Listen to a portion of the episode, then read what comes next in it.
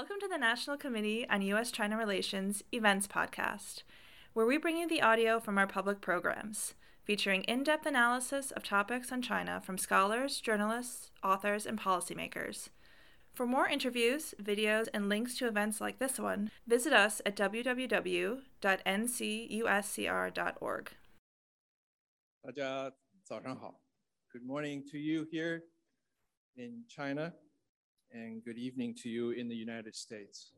Welcome to our special event to commemorate the 50th anniversary of the Shanghai Communique. Today's event is co-organized by the American Chamber of Commerce in Shanghai, the Committee of 100, and the National Committee of US-China Relations. My name is Eric Zheng. I'm the president of the American Chamber in Shanghai, and I'm also the chairman of Committee 100 Greater China Region. Our event is being held both online and offline, including an in-person audience here in Shanghai. And also we have over 900 participants online, both in China, in the United States, and in other parts of the world. Our event is sponsored by American Express, Citi, Element Asia Capital, FedEx, General Motors, Johnson Johnson, and NYU Shanghai. I'd like to acknowledge two honored guests in our audience today here. Mr. Dave Meale, Charge d'Affaires of the UN Embassy in China, sitting in the front. And also, 中国人民对外友好协会上海呃分会的常务副会长景莹女士，Madam uh, Jing Ying Executive Vice President of Shanghai People's Friendship Association. 50 years ago, this week, US President Richard Nixon made a historic first visit to China. During the last leg of his trip in Shanghai, President Nixon and Chinese Premier Zhou Enlai signed the Shanghai Communique on behalf of the two governments. The Shanghai Communique laid the foundation for the normalization of the relations between the United States and China. I still remember that cold winter day in late February 1972 when President Nixon was visiting Shanghai. I was a young student at a school a few blocks from Jinjiang Hotel, where the Shanghai Communique was signed. We were told to stay in school all day as the American president and his delegation were meeting with Chinese officials nearby.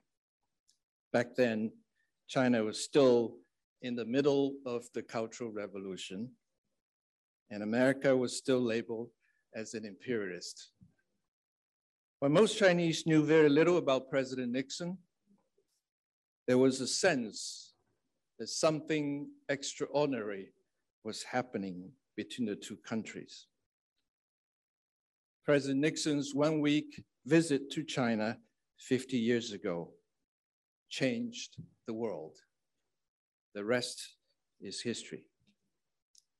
Our first speaker today needs no introduction.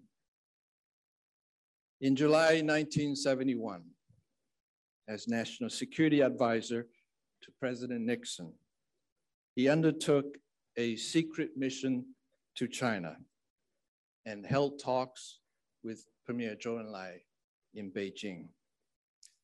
His secret trip to China laid the groundwork for President Nixon's historic visit to China in February 1972. In the past five decades, he has made numerous trips to China, both as a US official and as a private citizen, having made unparalleled contributions to the US and China relations. It is my great honor to introduce our speaker, Dr. Henry Kissinger. Great privilege to appear on this occasion to commemorate the 50th anniversary of the Shanghai Communique. The Shanghai Communique is one of the most extraordinary diplomatic documents in, I would say, history. But let me describe briefly what the background for it was.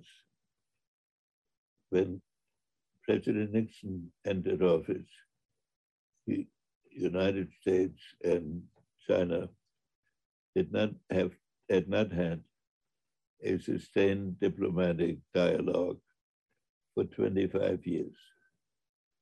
From the beginning, President Nixon had decided that we should establish contact with China and then through a, many complicated attempts finally resulted in a channel that went from Pakistan to both Beijing and Washington.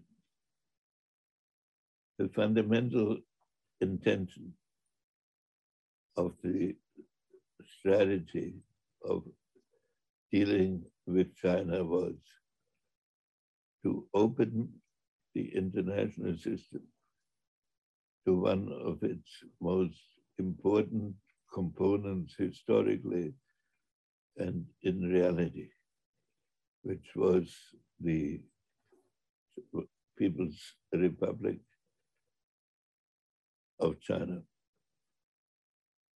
And that was accomplished through these messages that went from Washington and Beijing via Pakistan to each other.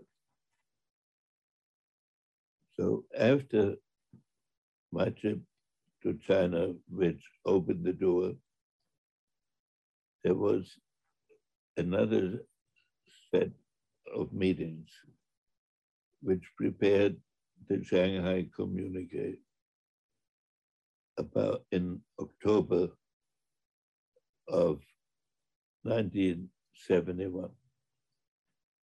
And it started with a normal communique type discussion, after which, to which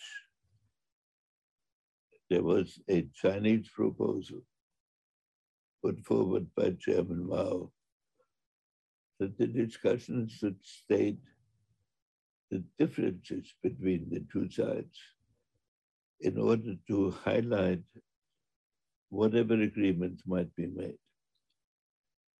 And therefore, the document that appeared, which I have mentioned, was a highly unusual one, was included a statement of opposing views on a number of subjects. But it also stated four or five agreements of great significance. A statement in which the United States affirmed that it would not challenge the concept of one China. A statement in which both countries indicated opposition to hegemony by any country in the world in a statement about efforts of cooperation between China and the United States on matters of international import. So this document has become the guiding principle of the rela- relationship between our two countries. And the essence of what it said about Taiwan was that China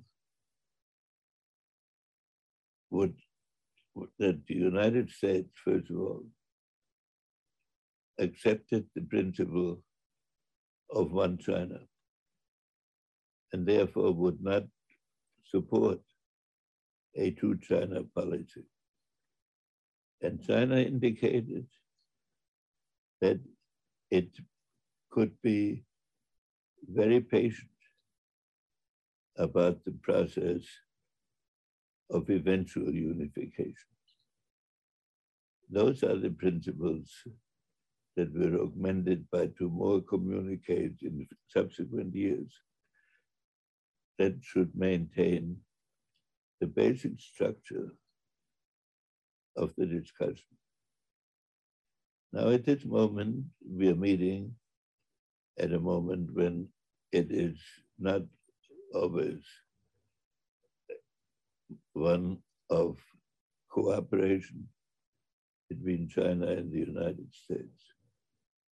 And I simply want to say that it that the safety of the world depends on the two most advanced country, technological countries to remain in permanent dialogue and to attempt and achieve the settlement of their disagreements in a cooperative attitude. Those are the key issues of our time. And it's in that spirit that I want to thank all of you who have come to this and to tell you that, in my opinion, and that of many of those that participated in the creation of this and in the opinion of thoughtful people,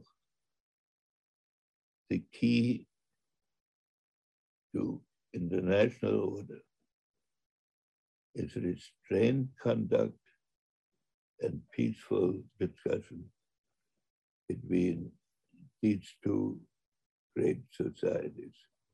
Thank you for letting me come here. Thank you very much, Dr. Kissinger, for sharing with us your insight into the historical background of the Shanghai Communique and its relevance today as the guiding principle of the relationship between the United States and China. Premier Zhou Enlai played a critical role in normalizing China's relations with the United States. Our next speaker has a unique perspective on Premier Zhou. As the niece of Premier Zhou, she lived with him and Madame Deng Yingchao in Zhongnanhai for 15 years. Over the past years, she has dedicated herself to the preservation of Premier Zhou's legacy and to charity causes through Enlai Foundation that she established. Please join me in welcoming Madam 周秉德 founding president of Enlai Foundation. 下面有请大滦祥宇慈善基金会创始会长周秉德女士讲话。尊敬的基辛格博士、骆家辉先生、呃泰森先生、郑毅先生，尊敬的各位领导，呃上海的美商会的朋友们，大家好，我是北京大滦祥宇慈善基金会创始会长周秉德，我的伯父是中国前总理周恩来先生。今天。我来到了五十年前我的伯父签署中美第一份联合公报《上海公报》的城市，感到非常荣幸，感受到中美两国结束结束了以前的对抗，开启关系正常化的历史性的时刻，感慨良多。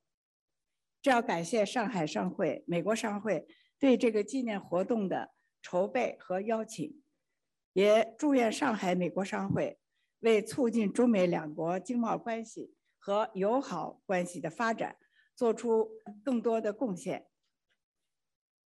在我国举办第二十四届冬奥会和残奥会之际，在尼克松总统访华五十周年之时，我们。亲眼见证了中美关系五十年来各个领域所取得的丰硕成果和未来可期的美好前景，尤其是在经贸、投资、能源、基础设施和科学技术、文化和体育等各个领域，不得不更为由衷的钦佩毛泽东主席和周恩来总理以及。尼克松总统和基辛博士、基辛格博士的非凡的战略眼光和政治勇气，正是他们的高瞻远瞩和果断决策，奠定了今天的盛世。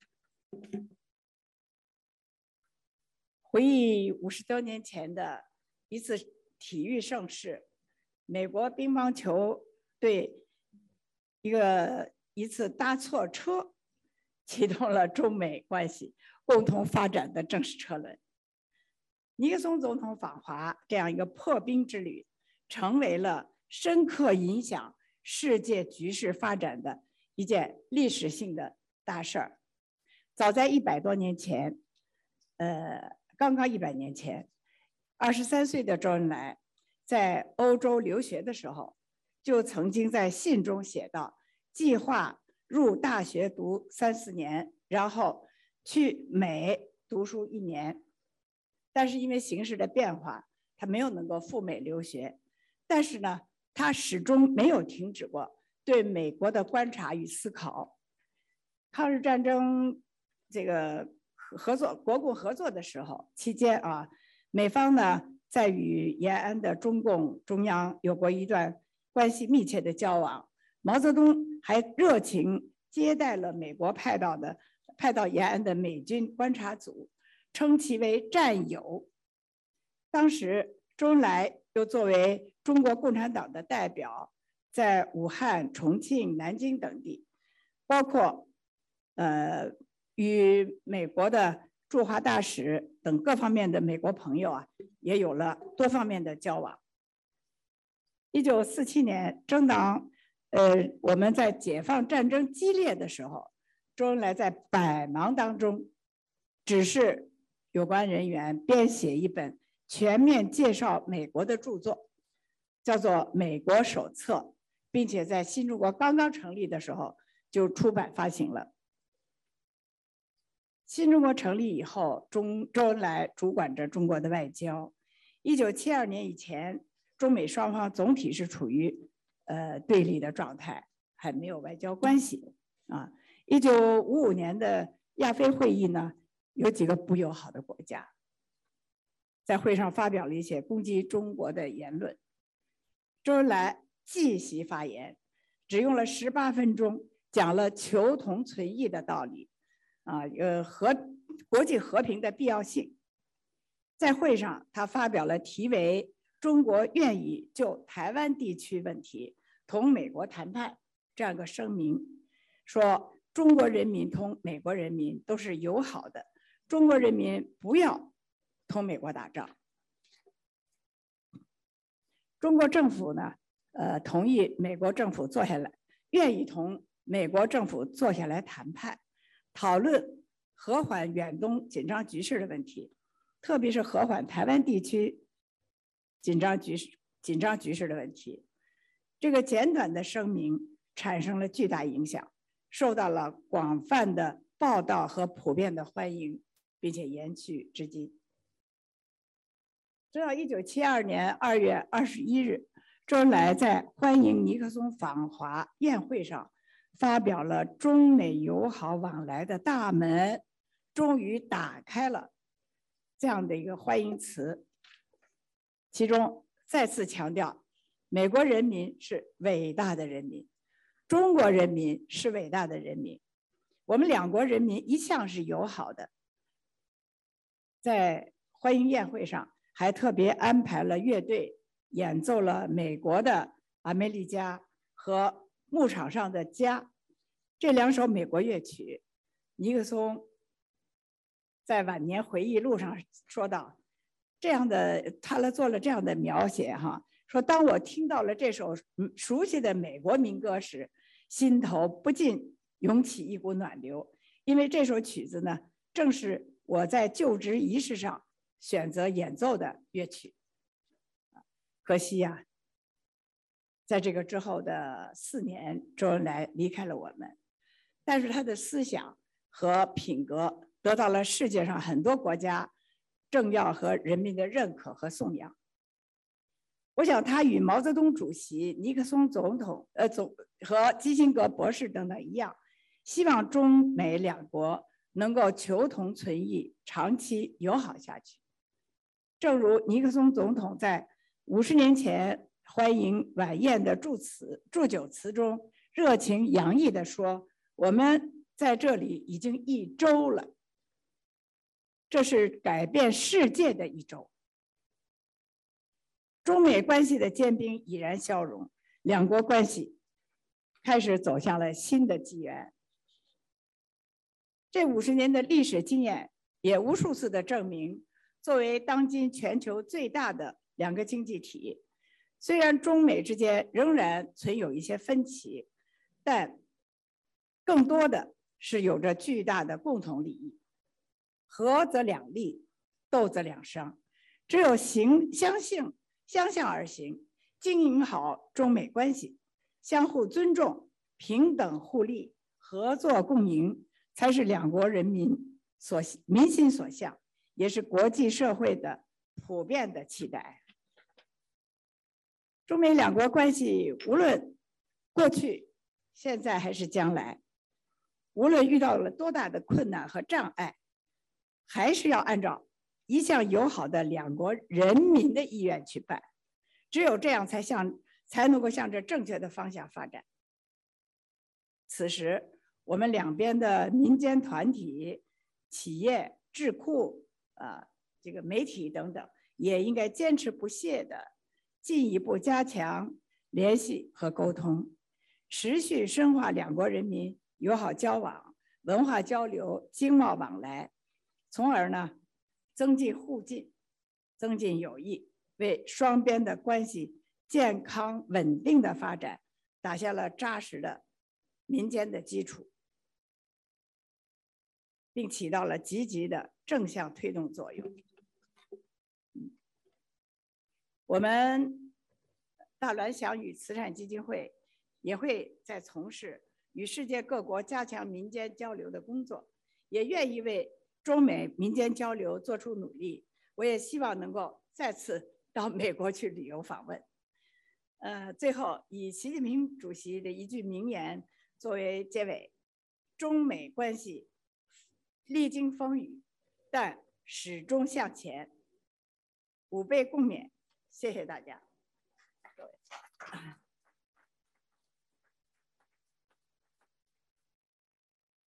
谢谢周会长。Thank you very much, Madam Zhou, for sharing with us your thoughts on Premier Zhou and the uh, U.S.-China relations. 感谢。Our next keynote speaker is a trailblazer for Chinese Americans in public service in the United States. As a third generation immigrant with ties to Guangdong, he enjoys many firsts. First Chinese American governor of a US state, first Chinese American Secretary of Commerce, first US ambassador to China of Chinese descent, he is currently chairman of the Committee of 100, a co-organizer of our event today. As a fellow uh, Committee 100 member, I'm delighted to introduce to you Ambassador Gary Locke. Well, thank you very much, Eric, for that really nice introduction. Good morning, ladies and gentlemen, and all the esteemed guests gathered in person in Shanghai this morning. And uh, I noticed that there are several hundred in attendance there in Shanghai. And good afternoon and good evening to those in the United States and elsewhere joining via live stream, almost some 500 people. I'm truly uh, honored and delighted to join you today via Zoom to commemorate this 50th anniversary of the historic signing of the Shanghai Communique. I want to thank Eric Zheng and, and the American Chamber of Commerce in Shanghai and the National Committee on U.S. China Relations for co hosting uh, this event with the Committee of 100. It's a testament to the theme of collaboration that we are all celebrating today. I also want to give special thanks and acknowledgement to former Secretary of State Henry Kissinger, who just spoke a few minutes ago, whose pivotal role and leadership 50 years ago is why we're here today. Secretary Kissinger has been a longtime friend and supporter of Committee of 100 and is a seminal figure in promoting US China relations these past 50 years. More than 30 years ago, Committee of 100 was formed at the urging of Dr. Henry Kissinger as a means of advancing positive relations between the United States and China, as well as furthering the inclusion and advancement of the now nearly 6 million Chinese Americans here in the United States. And uh, uh, as uh, uh Eric indicated, uh, I'm honored to serve as the chair of this wonderful nonprofit organization. And I feel honored and privileged to have been with Dr. Kissinger at events in China, celebrating the various milestones in the US China relationship, as well as receiving his, wide, his wise counsel in many one on one meetings, uh, meetings that I will always treasure. For those of, who are students of the history of US China relations, the 1970s stand as one of the most pivotal and fascinating decades. At the center of it all is the Shanghai Communique, connecting the past to the present, and indeed the present to the future. Even though the United States and China didn't formally recognize each other until 1979, the Shanghai Communique, issued seven years earlier in February 1972 by President Richard Nixon and Premier Zhou Enlai, at the end of an historic week long visit to China by President Nixon, was a crucial event that paved the way for both countries to work towards the normalization of relations after more than 20 years of isolation and no formal contact, as even Madam Zhou remarked. Students of history know, of course, that the signing of the Shanghai Communique itself was preceded by what we now call ping pong diplomacy, when Chinese and American table tennis players struck up a, a friendship at the World Table Tennis Championship in Nagoya, Japan in 1971. That friendship, captured in news photographs and headlines, prompted Chinese leader Mao Zedong to invite the American table tennis team to visit China, which they did in April 1971, marking the first time an official American delegation had set foot on Chinese soil since 1949 that uh, serendipitous moment of friendship between Chinese and American athletes provided a crucial opening that government officials took full advantage of. Both the United States and China had their strategic reasons then for seeing rapprochement with the other. But the way, but with the way eased by sports and friendly competition, in July 1971, then Assistant to the President for National Security Affairs, Henry Kissinger, while on a trip to Pakistan, took a secret trip to Beijing to meet with Chinese Premier Zhou Enlai. And he gifted Premier Zhou with a rock from the 1969 Apollo 11 trip to the moon. Premier Zhou and Henry Kissinger conducted almost nonstop meetings over two and a half days.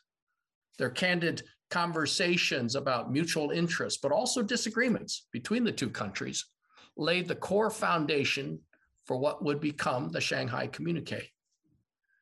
When President Nixon finally landed in Beijing in February of 1972, February 21, you know, we're exactly almost 50 years ago, for his week long visit. A new era in relations between America and China ushered forth. Today, we are all the beneficiaries of that historic week that changed the world. Since then, almost a half a century after the normalization of relations between the United States and China, the connections and ties between the peoples of the United States and China have become so deeply embedded in every aspect of our societies that it's hard to imagine or remember a time when there was no contact. From the last 40 plus years of the US China trade helping to lift hundreds of millions of people out of poverty, the most dramatic social and economic transformation the world has ever seen. To recent Chinese foreign direct investment, creating more than 2 million jobs in America.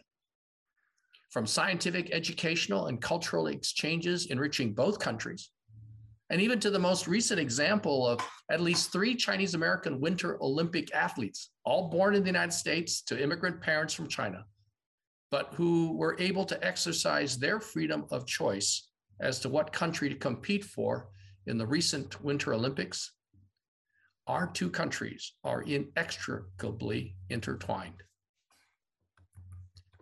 Of course, the world today is very different from that of 50 years ago. Today's world is smaller in so many ways. And technolo- technological change, innovation, scientific progress, while supremely beneficial to humankind, have also resulted in uncertainty and insecurity for many. The last two years of a once in a lifetime global pandemic has also caused great anxiety and turmoil. During these times of great flux and rapid change, increasingly louder voices in both countries have been calling for decoupling, withdrawal, and isolation. It has become popular and far too easy to blame or demonize the other to sow fear and to exacerbate and exploit differences, rather than finding a way to bridge those differences or finding a way forward despite those differences. In America, over the past two years, Chinese Americans and Asian Americans have been the target of an unprecedented number of anti Asian violent crimes and harassment, due in no small measure to the false and inflammatory rhetoric scapegoating and blaming the Asian community for the coronavirus, which former President Trump called the China virus. Ethnic Chinese students and researchers in America have also become caught in the dragnet of geopolitical tensions and suspicions between the United States and China, painted with a dangerous broad brushed stereotyping that people of Chinese descent are not to be trusted. Yet it is precisely during these times of fear, anxiety, and division that we have to redouble our efforts to come together, to lower tensions, and to work together within our own nations, but also across the oceans between our nations. Because what the last few years have shown us is that the world has grown so complex and that the US and China have never been more intertwined or needed to work together than ever before. Whether on global health, scientific and medical advances, world poverty, nuclear non-proliferation, or climate change, all of which affect the entire planet, the entire world, all of humanity. The world is looking for leadership from both China and the United States working together to solve these global issues. Of course, frictions and tensions in any relationship are unavoidable with some fundamental differences between the United States and China, recognized even then by Mr. Kissinger and Premier Zhou Enlai, between President Nixon and Zhou Enlai and Mao Zedong. Relations between the two countries have seen their share of successes and failures, cooperation and disagreements. But the relationship has endured and evolved through multiple administrations in both the United States and China because at the end of the day, it is it has been of mutual benefit to both sides and to the world. But the future is not guaranteed. how our children and grandchildren will judge us 20 or 50 years from now will depend on what we do today and how we choose to go forward. We would do well to look back and let history be our guide. The passage of time can sometimes make it seem as if an historical event were a foregone conclusion. But those who were intimately involved in it at that time know that the smallest thing could have resulted in a very different outcome entirely. Had the table tennis athletes not approached each other in friendship rather than acrimony, history might have turned out very differently. Had news of Secretary Kissinger's secret trip to Beijing leaked, or had Secretary Kissinger and Premier Zhou not been willing to commit all those hours to respectful, constructive dialogue, we might not be here today at all. Reading the Shanghai communique, and I re- urge everyone to do so, it is really one of the most remarkable and creative documents in US diplomacy. Both sides laid out some of their most extreme ideological positions in social systems and foreign policy. There was no whitewashing of positions. Both sides disagreed on some fundamental ideological positions. But the two countries agreed that they could disagree and that they should conduct themselves based on principles of respect for sovereignty and territorial integrity, and that neither would seek hegemony in the Asia Pacific region. These are principles that our modern day leaders and politicians should re examine. It is precisely this principle of seeking common ground while respecting differences that the Committee of 100 has been practicing and advocating for all of our 30 plus years of existence. And we still firmly believe in those principles.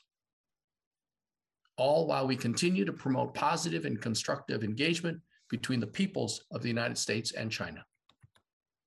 Ladies and gentlemen, 50 years after the signing of the Shanghai Communique, I believe the impetus of mutual interest still holds. Where the US China relationship is headed is still to be determined. But if history has taught us anything, it is that even in the darkest of times, if both sides are willing and determined, change and breakthroughs are possible. 50 years ago, it took courage, clarity, and creativity on the part of everyone athletes, politicians, statesmen, and ordinary citizens to bring about positive change, to embrace the new, to imagine the impossible. Today, these same qualities are required of each and every one of us who cares about the future of the US China relations and indeed the future of humanity. Who is to say that a friendship started today between a person from America and a person from China, rooted in mutual respect for the humanity and dignity of each other? Uh, maybe over dim sum lunch with, uh, in Cantonese, we call it cha siu bao, won't be the seed that sparks cooperation and a transformational endeavor or discovery and positive change for the future. As Dr. Kissinger himself noted, quote, the relationship between the two countries is the key element for peace in the world, unquote. Despite the current tensions and disagreements, despite our very real differences in the United States uh, and China, we must find a way to coexist peacefully and work together constructively. Only together can we ensure that the next 50 years and beyond is an era marked by peace, progress, and prosperity for all. Thank you very much. Thank you very much, Gary, uh, for sharing your unique perspective on US China relations. Indeed, the essence of the Shanghai Communique of seeking common ground while respecting differences remains just as relevant today as it did a half century ago. Next, we are going to have two panel discussions.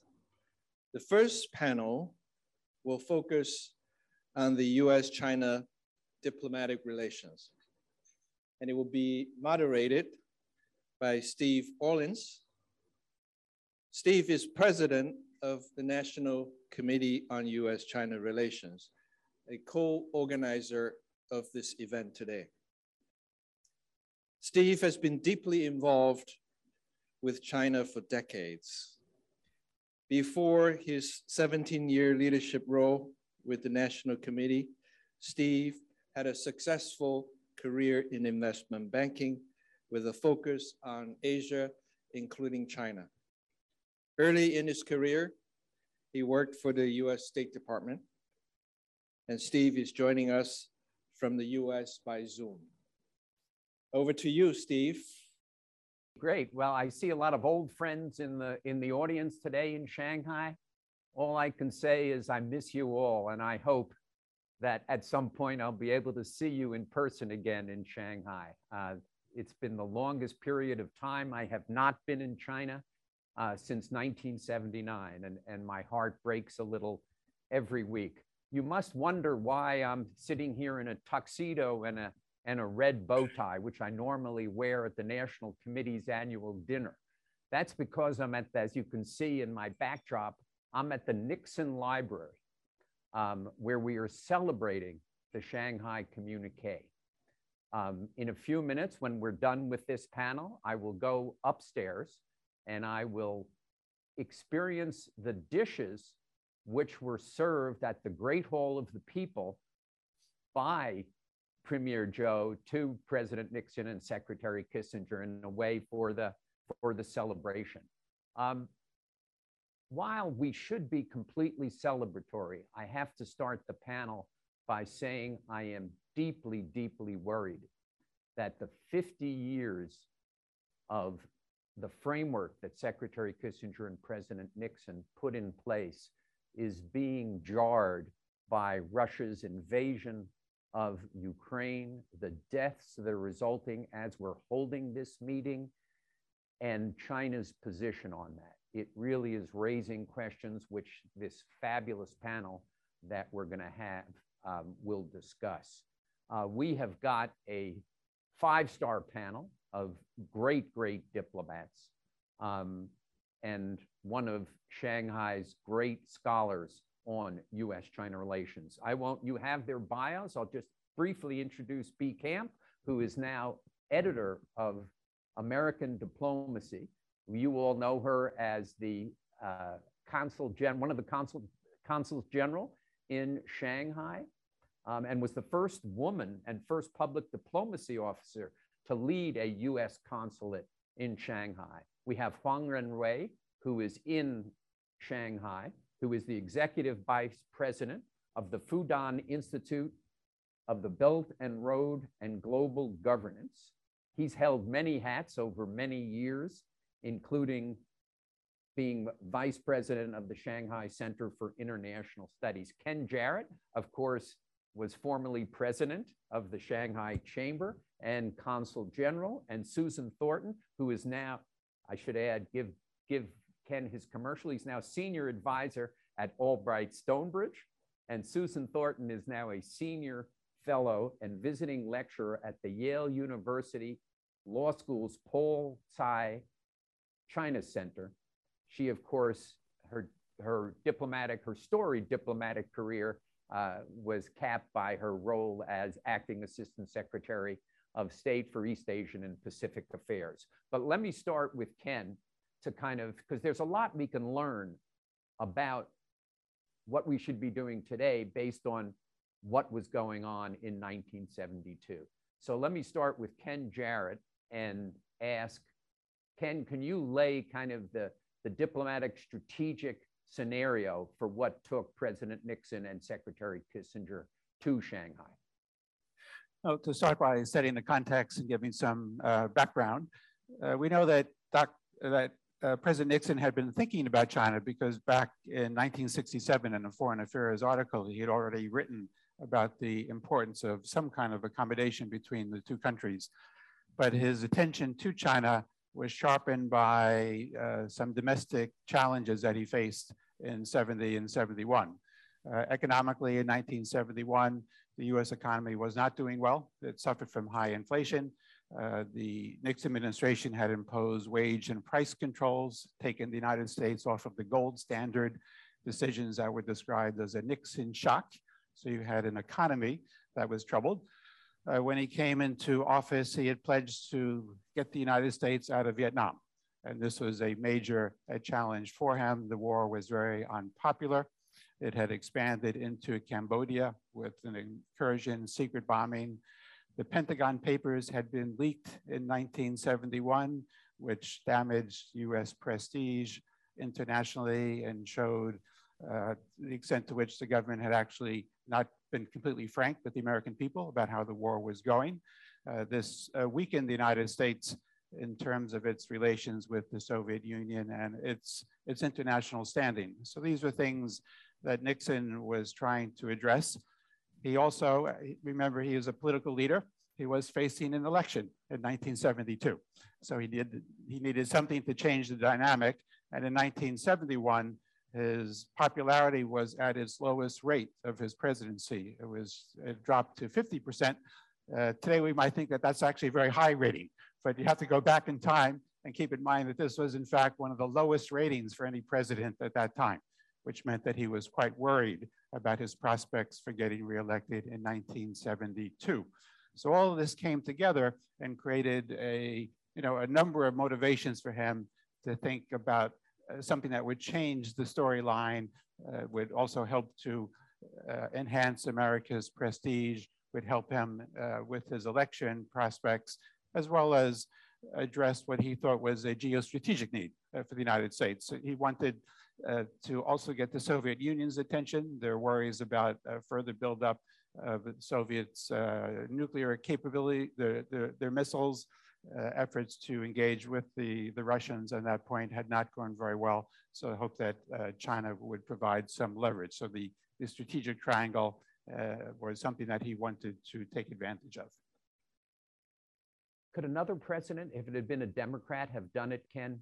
Brief answer. Uh, I would say no. I mean, this is that only sort of a rightist or an anti-communist like Nixon would have had the ability to do this because the American people uh, really weren't prepared uh, yet for this kind of initiative, which is an interesting question for today, this question of uh, domestic opinion and to what extent should this uh, drive policy as opposed to a leader uh, shaping American, uh, shaping public opinion. Renwei, tell us what was going on in, in, in China. Tell us, in fact, you have a great story about what you were doing when the Shanghai communique was issued. Thank you. I can tell a very, very minor story about myself at that time, at that moment. In February 1972, I was a young, educated young man in the Heilongjiang Soviet border. That time, I was standing by the river under the very serious cold weather minus 40 degrees, facing the Soviet army. And uh, we received a radio broadcast from Soviet Union, which said the Communist Party of China and the US imperialism going together. We thought it was a rumor. One month later, I finally read the People's Daily with a picture of Chairman Mao shaking hands with Nixon. So this gave me a very strange experience. Later on, I talked to the so-called China boys of Kissinger mission, like Freeman, like Lord, like uh, uh, Rui Xiaojian, those senior diplomats they said, because you were there, we were in Beijing. So we was we were part of the triangle of the Soviet, US, and China. And that, that triangle was the start point of Shanghai Communique. And China find common interest with US, US find the same with China. And based on this common interest, China-US reached a consensus on Taiwan issue. We made some compromise. Though we have very different idea and different expression, but finally we get the same point of one China principle. And we also find some important base of regional order that both country does not want to seek hegemony in Asia Pacific and against any country try to set up a hegemony in this region. So these two core parts of Shanghai Communique, one China principle and no hegemony in this region was and still is the base of China-US relations. Though we are facing many troubles now, ups and downs, turns and twists, and we feel even we, we might facing face more problems and crises. But I think only this base and framework can keep China-US relations moving forward.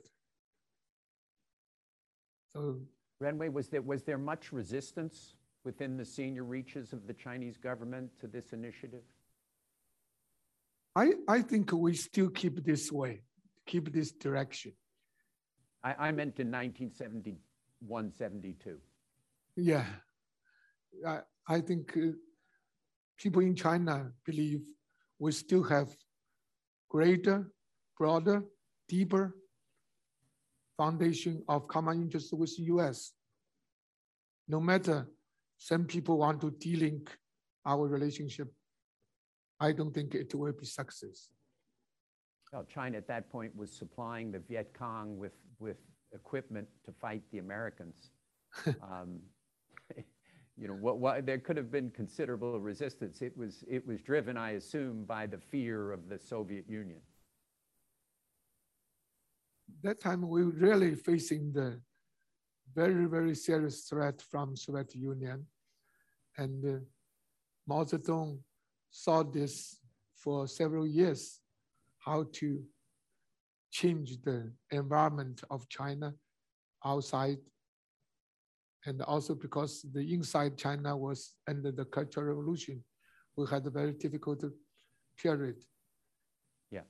Our, um, the reason I'm asking that is because our greatest common interest was, yeah. uh, you know, the, was the Soviet Union, was, was fighting against the Soviet Union. But the common interest, and, you widen and still growing up like common threat from bin Laden after 1911, or uh, of 9-11, and also common threat of the international financial crisis after after 2008. Also, we are facing global warming. We are facing COVID-19. So common threat always there. And China, US should work together. This yeah, is I, spirit. I agree with that. The point, the point I'm leading to, which will come up in later questions, there's a great irony in events over the last 24 hours that the Soviet Union pushed us together and the Russian Federation or China's stand on the Russian Federation's invasion of, U of Ukraine may push us apart, that it may change the structure, but we'll get to that in a later question. Bea, you, you in your diplomatic career, you, you know, had three decades in China almost. Tell us about what kind of the beneficial results of the Shanghai communique were in your kind of experience as a diplomat in China. What were the highlights? Okay, well, thank you, uh, Steve, and hello, Shanghai. It's good to be back in the family, however, remotely. Um, uh, my first uh, assignment in China started in 1984, and then I had a large gap before I returned to Shanghai in 2008. So it was a very dramatic gap with many things that happened. Um, the thing about cultural and educational exchanges is that uh, it's a long-term process. There's no dramatic moment you can point to, and it rests on many shoulders. but there's still some pretty good examples. And of course, the best is um, shown in the student numbers. Uh, during my first assignment in 1984, uh, naive young Americans were flocking to China uh, for teaching jobs, not knowing exactly what they were coming to. And uh, they were also coming to the embassy for curricular materials.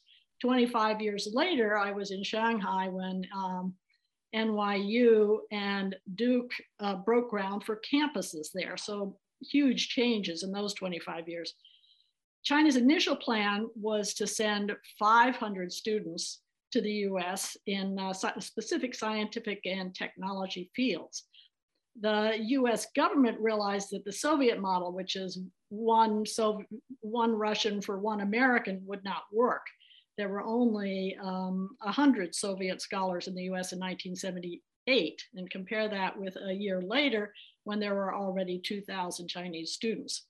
Uh, the number rose to 63,000 in 2001 and peaked at 3, 373,000 in 2019. And these students had a huge economic impact, uh, as well as in business, research, venture capital, the arts, you name it. And in the other direction, uh, normalization opened the door for schools such as Oberlin, Yale, and Princeton to resume programs that had left 30 years earlier. And of course, the Fulbright program, uh, sadly now in abeyance, had notched many successes as well. Of course, there were many other US government funded exchanges going on, sending scholars and others to the US and bringing speakers to China. Uh, one speaker that sticks in my memory from the early 1980s was historian John Toland. Uh, his program at the China Institute of History was probably the first exchange between Chinese and US historians about the Korean War, and it was eye opening for both sides. And I traveled to Shanghai when a group of famous American writers, including Toni Morrison and Allen Ginsberg, met with Chinese writers. I'll never forget hearing Gary Snyder proclaim to a group of people who had suffered through the Cultural Revolution not many years earlier that the true oppressed of the earth are the grass and the trees. How do you measure the impact of such encounters?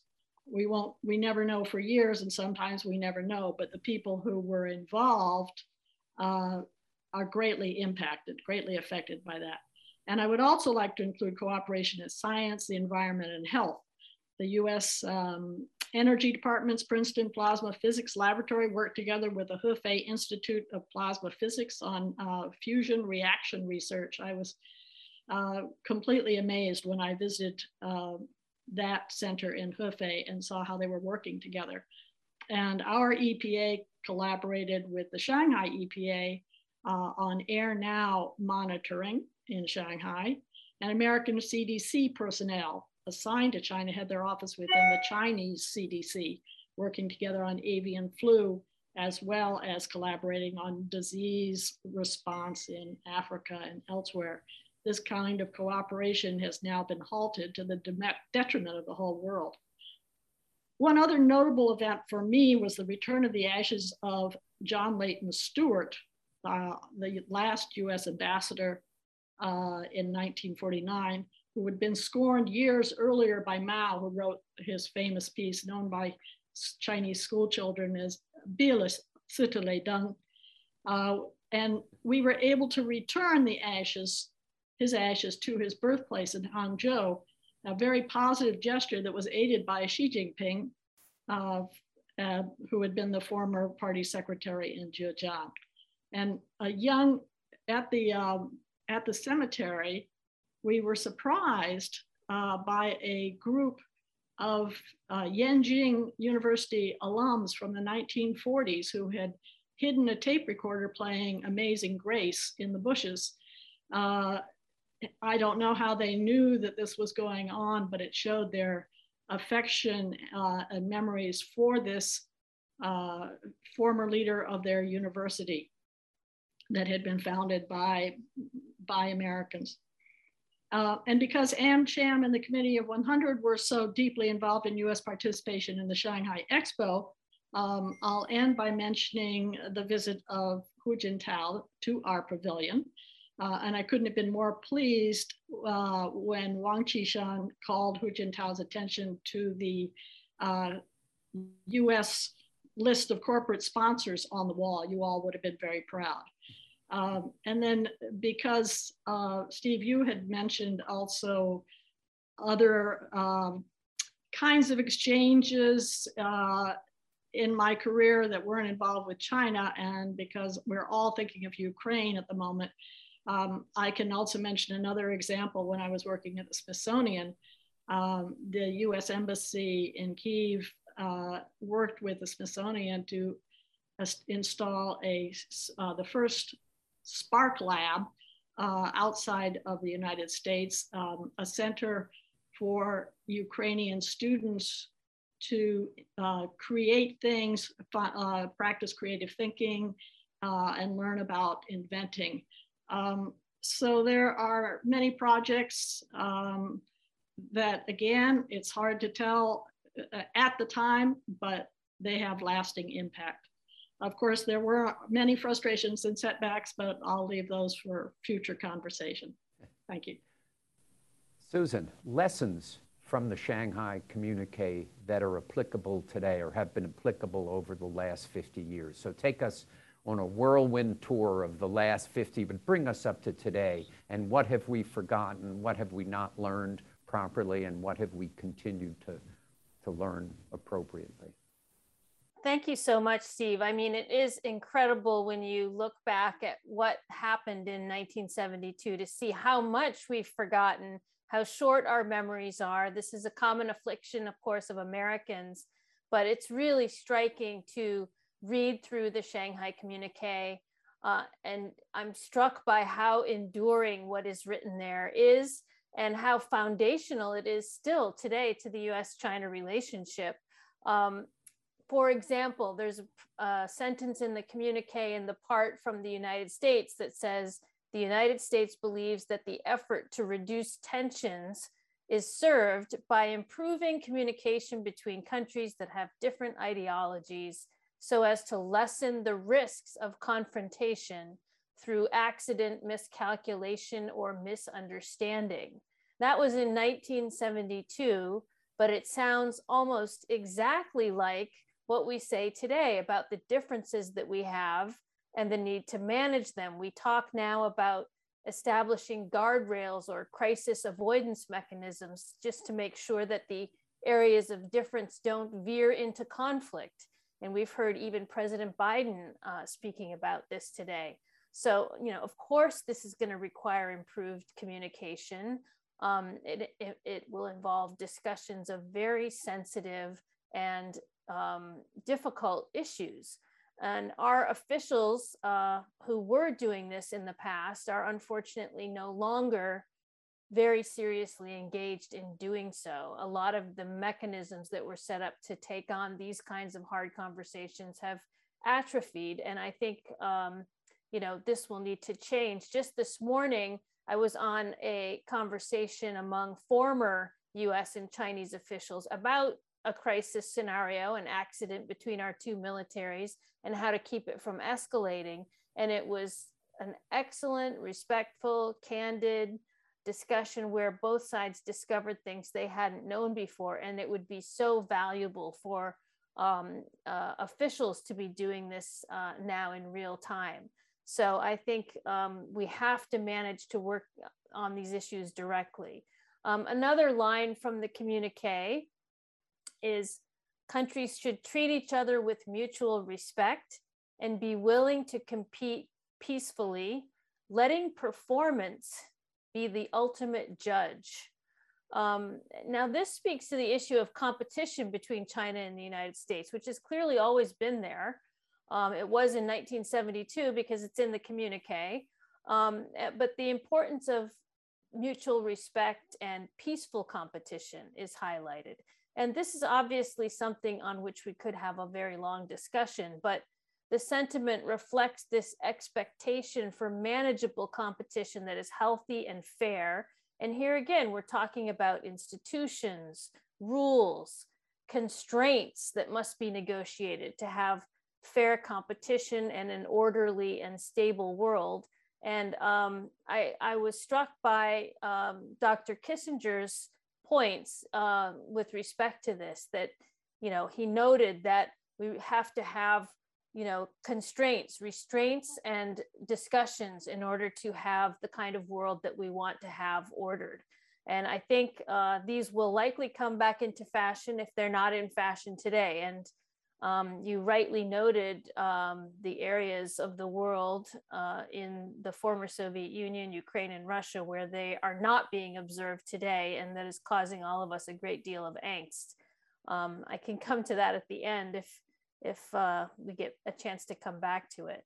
But another comment from the uh, uh sentence from the communique um, you know, the last part, the two sides expressed the hope that the gains achieved during this visit will open up new prospects for the relations between the two countries. And they believe that the normalization of relations between the two countries is not only in the interest of the Chinese and American peoples, but also contributes to the relaxation of tension in Asia and in the world. And I think um, you know, several people have mentioned the important language on Taiwan in the communique um, that was a major breakthrough and constituted the platform on which progress was able to go forward from here. But this notion that, you know, there will be benefits that come out from having improved relations between these two major countries. Um, and we have to make joint efforts toward cooperation in order to realize those benefits. And, and what this really says to me is that the framework of the US China relationship was basically set in the Shanghai communique and has never really changed. It remains the same today. We have differences um, and we have areas of competition, but these should not spur confrontation or conflict. Um, if we make serious efforts at managing and narrowing those differences and keeping competition within rules and bounded. Uh, but to balance this, we do need to focus on the gains we can achieve together and seek them out and pursue them with complete determination. And I think the structure is there in the communique as it is with us today. Um, we have the Biden administration's framing of cooperate, compete, and confront. I know that Chinese counterparts don't like the last word, confront. Um, a few administrations ago, we used the word candor, which was sort of code for the same thing. But with Foreign Minister Wang Yi's um, advocacy also of dividing issues in US China relations between three lists issues for collaboration, issues for negotiations, which is the competition part, and then issues for management, which is the you know uh, um, reserving our differences. You know, we have to manage our differences and talk about them and make sure they don't get out of hand. So I think this is the reality of the complex relationship between the US and China. Uh, it was the reality in 1972. Um, for me, the Nixon visit shows what you can do with political will and determined leadership. Someone mentioned courage and bravery, which I think can certainly make a difference. Um, but I don't think we're fated to stay stuck on the on on the track we're on. We can we can change things, and um, I think we need to focus on how to do that. The, the people who want to ask questions who are online, please use the Q&A function and I can see those questions. In fact, we have a question that kind of comes from the other side, so to speak, uh, from Joe Bosco, who says, are there no second thoughts about how things have turned out? You know, after all, Nixon himself said we might have created a Frankenstein. Any second thoughts? Ken, Renwei? Well, I don't think there's a deadline, right? I mean, what do you mean how things have turned out? Has history ended and we're all now just fated to be suspended well, in animation? the last 50 years. so are we in a, I think he's asking, I, maybe he'll put it, you know, What's uh, associated with this notion that it somehow it was a the biggest geostrategic blunder. This is how it's described in some of the recent analyses of the document. But to Susan's point, uh, at what point in history you, do you decide that you're going to make a, a definitive judgment? Or maybe 100 years from now, we'll conclude that actually was was in fact brilliant. Uh, but the you know, the fact that for most diplomatic communiques they're immediately forgotten. This one is still very much remembered. This says something about the value of the communique. It has, it did create the structure that both governments turn back to constantly. It's true that it was uh, built upon because there are two other, there was the normalization document of 79 as well as the 82 communique. So it wasn't that the Shanghai communique was the only document that created the framework, but it was the starting point and it did make this key contribution of helping guide the management of differences and still allow for work to move forward in areas where the two governments uh, can cooperate. And that's, as Susan mentioned, and these are uh, themes that are very much with us uh, to this day still. Yeah, I would second that. I think the uh, cooperation that we have seen in these 50 years far outweighs um, the conflicts and that we still have a long way to go. Um, we, particularly in areas like health and in the environment, uh, we need to keep on with the dialogue, keep on with the cooperation. Renwei? I, I believe Shanghai Communique uh, made a very far sight base, like uh, Susan just now mentioned, many words, many paragraphs in the document was so far sight and uh, like just happened today. So we should, uh, we need reread this document and uh, find what we should. Many people now change their, their mind, believe the ideological elements is the basic element of our bilateral relations. Actually, Nixon and Mao Zedong already solved this issue. Okay. Yeah, I think what I mean it's an interesting. It's interesting. I mean, it strikes me as as one of the great um, documents of history. You know, just genius. Um, and what I guess because when I first went to Asia in that at that time and a lot of my classmates were dying in Vietnam. Um, obviously, China then had a, a war with Vietnam, but after that, so from 1979 till now, we've basically had peace in Asia. And if you look from prior to 79, you know, tens of thousands of American soldiers dying. And we tend to lose sight of that in the discussions of the structure that was put in place by the Shanghai communique. It's not only the lifting of millions of, hundreds of millions of Chinese out of poverty and all the economic growth and, and the things that have occurred, but we, we have basically had peace. Um, what, let me ask, I, I, I, I'm being told we're running out of time. Is that possible? Um, the what should we do about Ukraine? What should, I am, as I said at my opening, I am deeply worried that the Chinese government violation of its own principles of, as was said earlier, territorial integrity and sovereignty will create a rupture in US China relations. Uh, we had Zhou Enlai's niece on giving a talk and I'm sure, sure that was a tenet of, of Zhou Enlai, uh, territorial integrity and sovereignty. And China is not really standing up for that principle. So what, what should we do? Whoever wants to take that question. Volunteers?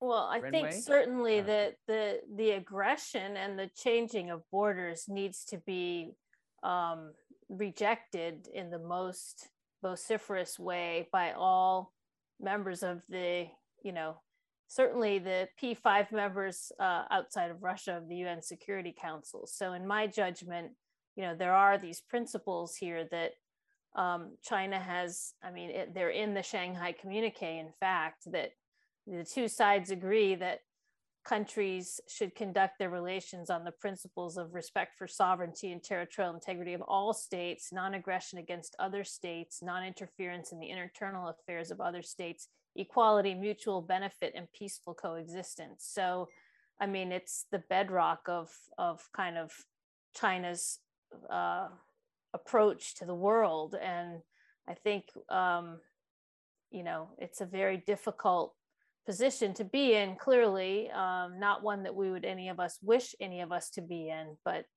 um, I think we will continue this discussion, and I hope that um, we can come to some uh, common view on, on at least that.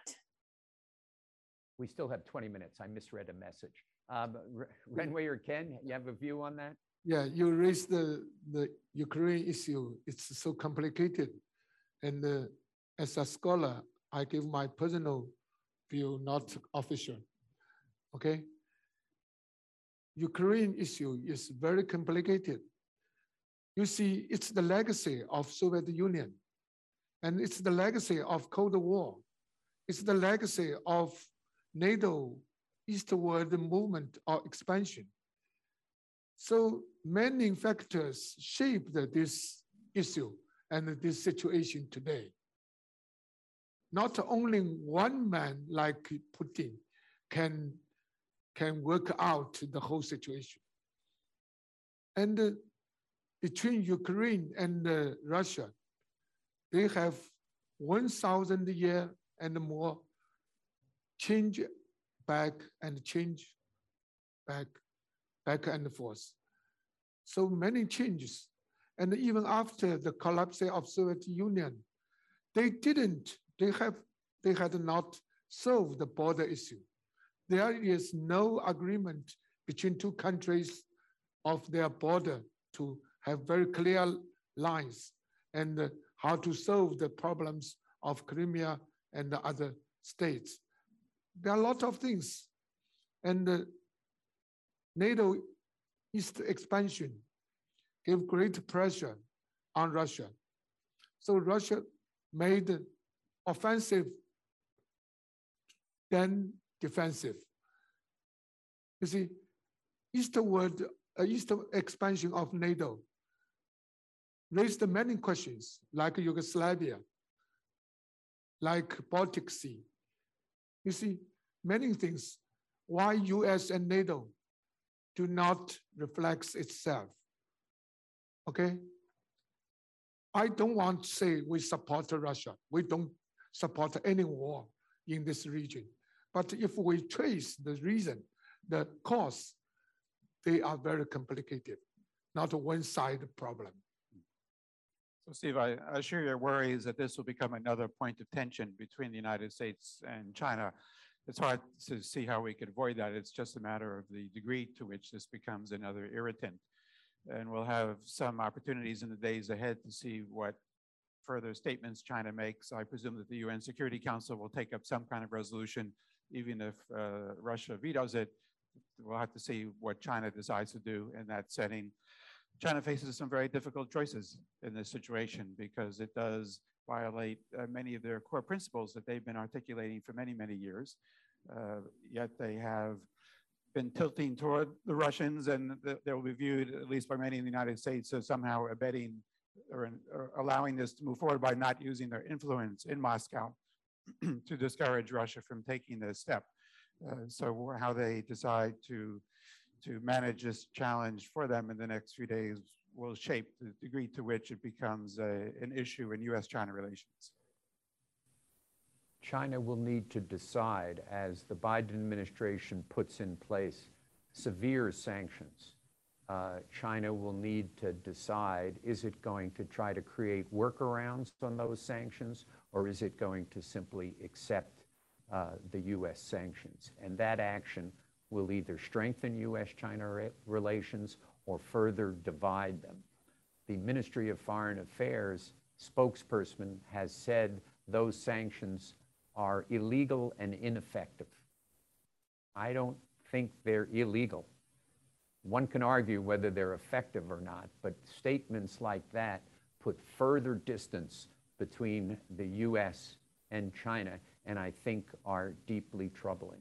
But let me, let me ask a question. Obviously, this is a, we're a very pro-constructive engagement panel.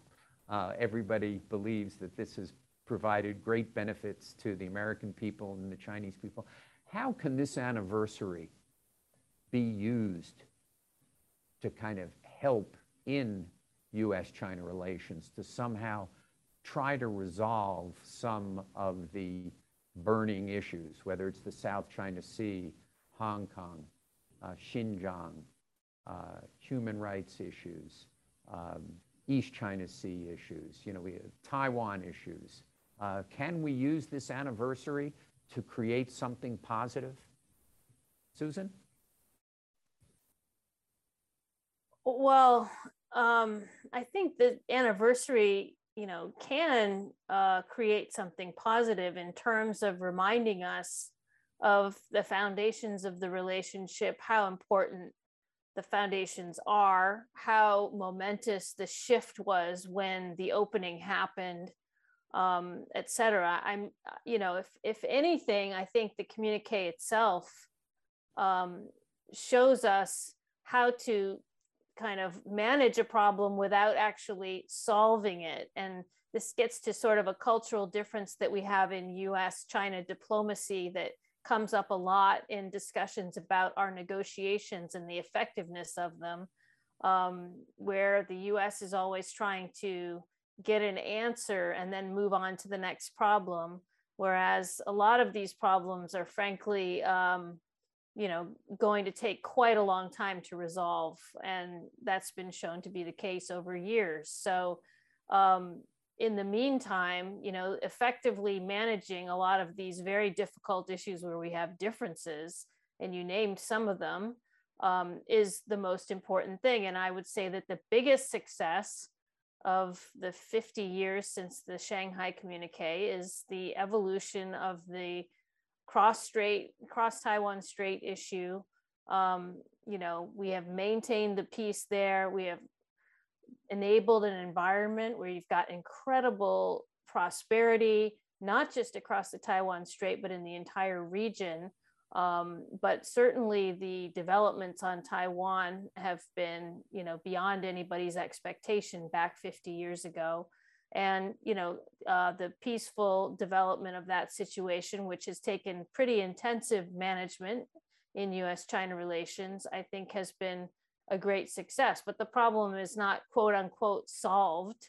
Um, I don't think by anybody's um, you know definition of that term. So um, you know there are certainly a lot of things that that need to be done in the U.S.-China relationship, negotiations in that space of competition that we need to have around many of the issues um, that are the most difficult, I think, management of new technologies, management of weapons, arms control negotiations, all these things should be done and can be done. And I, I, I think um, when people say that, you know, uh, talking is a waste of time between the U.S. and China, we're not getting anywhere. I just think that that's just not true, and it's not borne out by the evidence. It's a, it's a myth. It's a fiction um, that is belied by the record and and lots of other um, evidence. So, you know, I would like to see some uh, serious negotiations undertaken, but we're not in that game right now. But I hope we can get back there so that because that's the way you're going to get progress on issues. Ken Renwei, anything on that? Using the Shanghai communique to kind of improve I, relations, the anniversary to improve relations between the United States and China?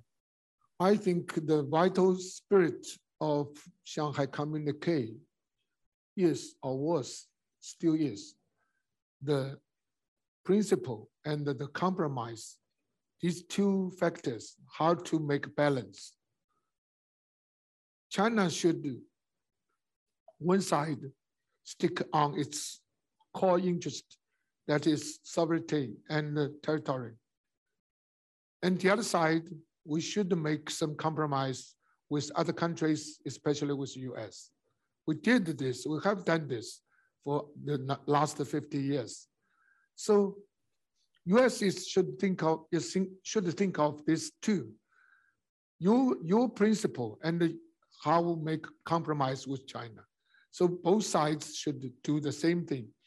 The core interest and the compromise make balance and Steve, in terms of the anniversary, I mean, just the contrast of, of what has happened over the last 50 years, that's one way to use the anniversary to demonstrate to both Americans and Chinese that US-China relations have brought benefits. Uh, today, this is one of the challenges that the two governments face because uh, in both populations, there is a lack of uh, alertness or sensitivity to the fact that the relationship between the two countries actually has brought significant and positive uh, changes to, to, both sides.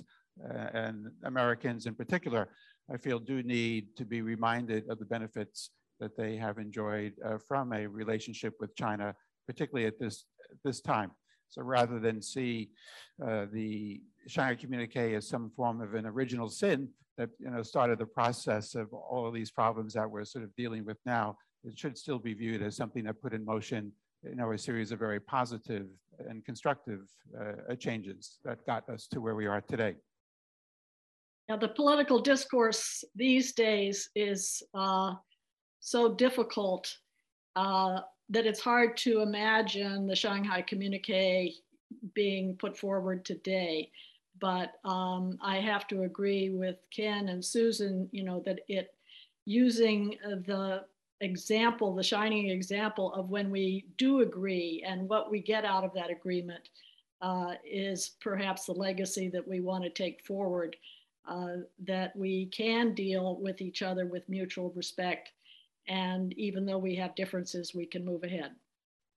Yeah, I mean, everybody should go back and read the communique. I think that's been suggested by a lot of the panelists because it lays out all the places where we disagree, which are which were completely they were fundamental and then says, but in the interest of world peace, in the interest of a whole variety of, of, of results, we should establish liaison offices in each other's capitals. We should do the following things and work together.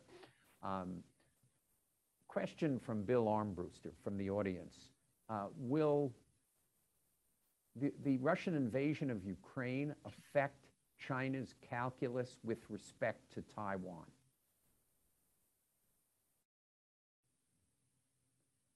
Renwei, you, you, you want to touch that one? I, I don't like this question, but you, but you. I didn't think so. Okay, I'll ask Ken. No, no, no, no, no. You raise the question, then I try my some something in my mind. Uh, Taiwan is Taiwan, Ukraine is Ukraine. They are different. Ukraine is one independent country. Taiwan is not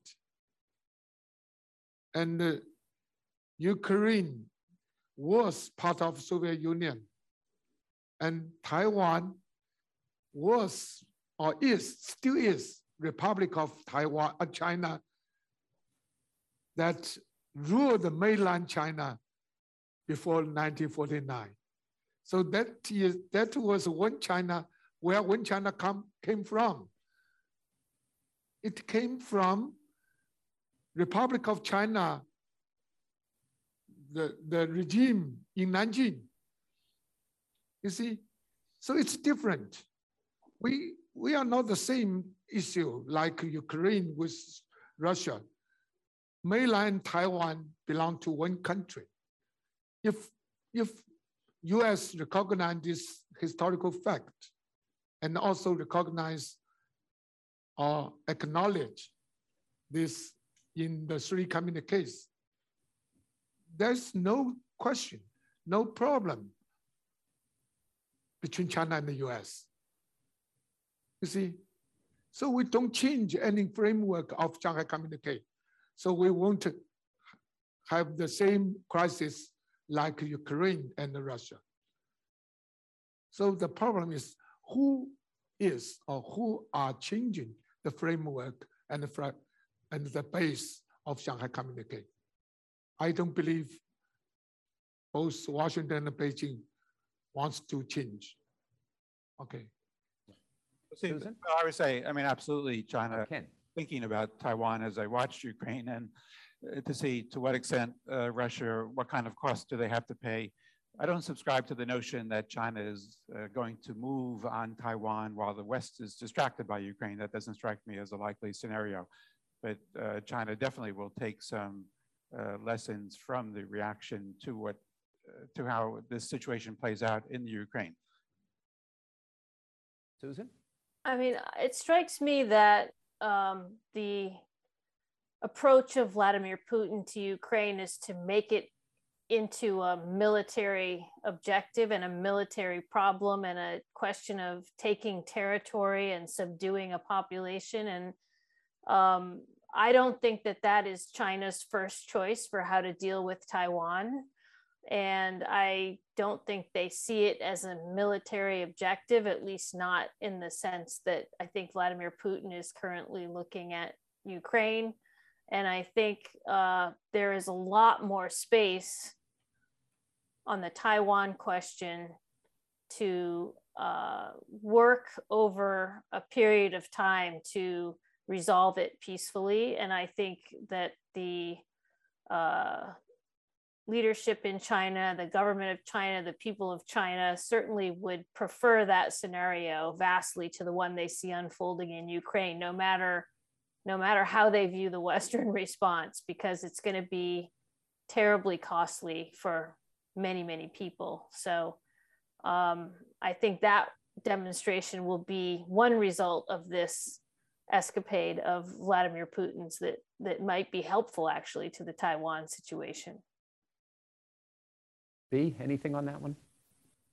No, I think that they will be looking at the world reaction to what Russia is doing in Ukraine and uh, will take that uh, under advisement and um, adhere to the principles or straddle the principles, um, perhaps giving Russia some support, but at the same time, um, realizing that um, the whole world is watching.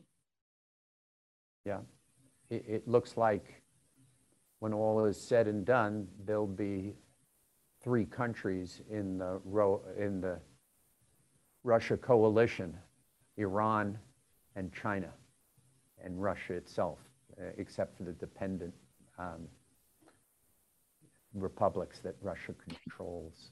Um, but that will not, in my view, be a, happy moment for, for U.S.-China relations, and I hope that the Chinese government folks who are on this call hear that message quite clearly because it is for someone who has supported constructive engagement strongly as I have over a long period of time, this failure to condemn Russian aggression, even with Renwei's explanation that it is complicated, this is not complicated. This is a member of the United Nations. This is a sovereign country. Zhou Enlai would be crystal clear on what China would need to do. So I think we're just about out of time. Um, and I'm supposed to go up and eat the wonderful meal that was served to President Nixon and Secretary Kissinger. Um, so eating the same dishes, but you know, it's it's the message that we've heard from the panel is the Shanghai communique not only was genius, but it was put forth by bold, courageous, and brave leaders. And to keep the US China relationship on track, we need on both sides of the Pacific bold, courageous, strong leaders. We don't need leaders. Nixon, Kissinger didn't poll America. Mao and Zhou Enlai didn't poll China to decide what was in the national interest. They made a decision what was in the national interest. And I think the last 50 years has proved them to be correct. So we should celebrate that, but ask our leaders to be bold, strong, and courageous. I thank the panel so much for doing this. I miss seeing you all in person. I miss all of my friends in Shanghai. I miss being at the Jinjiang for this uh, event uh, next Monday uh, on the 28th, which will celebrate the, the, uh, the actual 50th anniversary of the day the communique was issued. But thank you, Shanghai Chamber. Thank you, Committee of 100. We didn't even get to the issue of the Justice Department seems to have ended, uh, the US Justice Department seems to have ended the China initiative which is great news um, and something which Chinese Americans and should be celebrating. Um, and as C100 is one of the sponsors, something that they worked hard to educate the Department of Justice on how this was not consistent with Department of Justice prosecutorial guidelines or American values. But we didn't get to celebrate that, but that's good news. In these dark days, that's certainly a piece of good news. But thank the panelists for this stellar panel. Thank you for your patience. So we have our second panel ready. The second panel will focus more on commercial and educational exchanges between the United States and China. And it will be moderated by Sean Stein, chairman of AmCham Shanghai. Sean is well known to many of you, uh, particularly in the Shanghai business community. He's a senior advisor to Covington with its public policy advisory group. Prior to joining Covington, Sean served as the US Consul General in Shanghai. He has over 20 years of experience in Asia and has served in leadership roles in China, Washington, and Asia. Sean is joining us by Zoom. Over to you, Sean. Great. Thank you very much, uh, Eric. It's uh, an honor to be here. And good morning to all of our friends back in the United States, um, except for maybe good afternoon to our friends who are Zooming in from Hawaii, where I understand we have a number of guests. And good morning to all of our friends in China. I wish I could be there in person, uh, but I've thoroughly enjoyed and found this uh, morning's discussions to be extraordinary.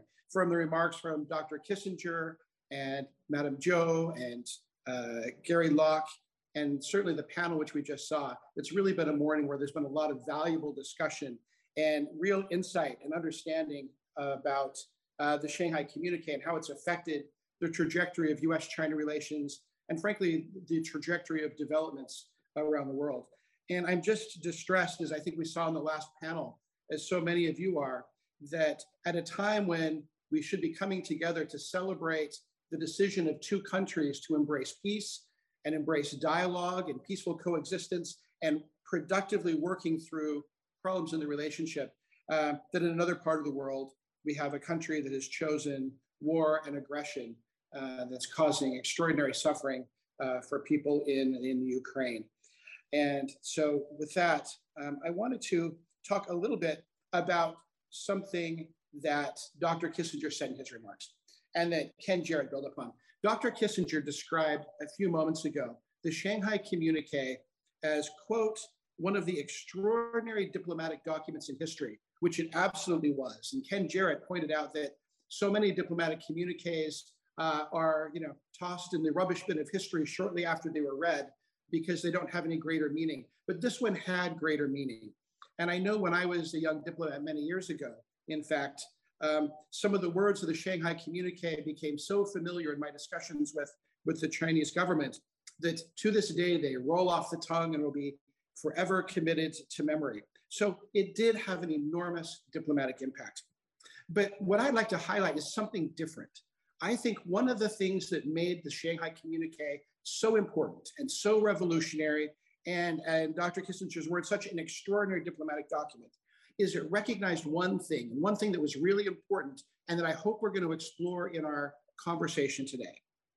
And that was the idea that the relationship between the United States and China was never really going to be driven by dialogue between Beijing and Washington. That dialogue could open the door, that dialogue could pave the way for others, but the real work of building the relationship was going to be done by regular Americans, by regular Chinese, by businesses, by traders, by investors, by universities and academics and students. And that's where the real strength and the glue and the mortar and the cement of the relationship was going to come from. And it was recognized very clearly right in the, you know, in the middle of the Shanghai communique, which we look at its breakthroughs on discussions about areas where we disagree. But it said the two sides agreed the importance of broadening the understanding between the two peoples and they also discussed specific areas such as science, technology, cultural, culture, sports, and journalism, in which people to people contacts and exchanges would be mutual beneficial. And it also highlighted that bilateral trade is another area where mutual benefit could be derived and agreed that economic relations based on equality and mutual benefit are the interests of both countries. And so what the communique did was it opened the door to people to people exchanges, to educational exchanges, and to business. And that is what really built the relationship.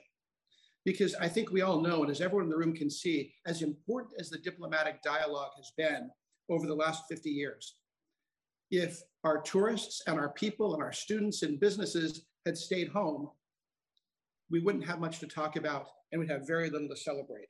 And so this panel today, what we're doing is we're bringing together both people and institutions that truly helped and contributed to building the relationship. And so we have Christine Lam, the CEO of Citi China, who um, has personally overseen uh, a period of growth and flourishing between the economic relations between the United States and China and a deepening of financial services. And beyond that, Christine has another really important role that while she may not talk about it, I think everyone in this room realizes, and that is Christine is one of a very small number of people who can talk to senior US economic policymakers and senior Chinese policymakers. And her quiet counsel and advice has been very important to both sides over the last few years as the relationship has grown. Uh, we also have Jeff Lehman. Uh, Jeff Lehman, over the last several decades, has had arguably more influence on the development of US and China academic and education ties than anyone else anywhere. On both sides of the Pacific, he's had influence in, in how those ties have developed. And in his current role as the Vice Chancellor of NYU Shanghai, he's pioneered the development of a new model of economic, of academic cooperation. So we're pleased to have him. We also have Walter Liu, the CEO of American Express China. And Walter brings to us a special expertise because for several decades, he's worked inside and out of China, thinking through the difficult problem of how we link customers and consumers and businesses across the, across the Pacific and around the region. And so the things that he's worked on has also helped to bring our two countries together. And finally, we have Roberta Lipson, the CEO of United Family Healthcare, uh, the CEO of New Frontier Health, and absolutely a pioneer in the development of the healthcare sector in China. And beyond that, I think I would just highlight one quick anecdote about, about Roberta. And that was a little over a decade ago. I was working with a major US company, a major US manufacturer, to choose a location for a large new investment in China. And I watched as they went from five cities to two cities to selecting their final city. And as they previewed the slide deck for me, um, the city that I was silently rooting for uh, because of my role at that time, um, they showed that it had lower costs. It had better access to a work to a labor force. It had good access to markets and ports. And uh, overall, the cost picture was better. But then the last slide, they chose the number two city and it went through all the analysis. And the last slide said, because of infrastructure. And so after the presentation, I said, what, what is this infrastructure that's more important than costs and more important than you know, access to a labor force? And they said, well, we didn't put this in the slide deck, but we'll be bringing dozens of engineers and their families to China. And so that infrastructure is United Family Hospital. And so not only has Roberta and her organizations help improve lives and, uh, uh, and health in China, but has also facilitated investment and economic ties between the two countries. So we're absolutely honored to have, have these, this group on our, on our panel. And so I remember, um, you know, Steve Jobs, you know, once said that we're here to dent the universe. And I always found that inspiring until I had a new teenage driver in the house. And so I would say that these people all have individually and their organizations have dented the universe of US China relations. But now that denting is not such a good thing, um, what I would like to say is what they have done is not only have they planted the flowers and shrubs that have made the garden of US China relations beautiful and valuable, but they've gone beyond and they themselves have helped clear the weeds and clear the ground and fertilize the soil so that other organizations and other individuals can follow. Uh, so we're honored to have them here today. So I'd like to start by directing a question to, uh, to you, Christine, uh, and appreciate that you are beaming in from quarantine and, uh, and, and difficult sort of circumstances with you know, access to technology. So we really appreciate you being here. But could you talk a little bit about how your work and how financial services have really promoted ties between the two countries and, um, and how it's really helped deepen the economic relationship and what it's done to bring other sectors into, into the relationship. Well, thank you, thank you, Sean. Thank you for having me, first of all, and, and thank you for uh, for those kind words you've sort of said, right, in introducing me. I'll have to remember to include them and update my CV.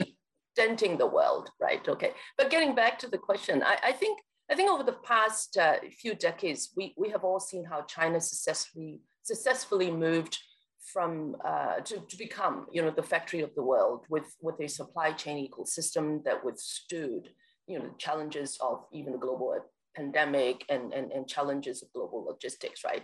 To now become also one of the world's uh, biggest market right for for many many sectors including commodities, mobility, consumer goods, healthcare, energy, right? The list goes on, right? And what does that mean in context of opening up, right? And it means that a significant increase in the footprint of foreign companies coming to China and operating here in China. Uh, initially sort of manufacturing in China and increasingly selling in China.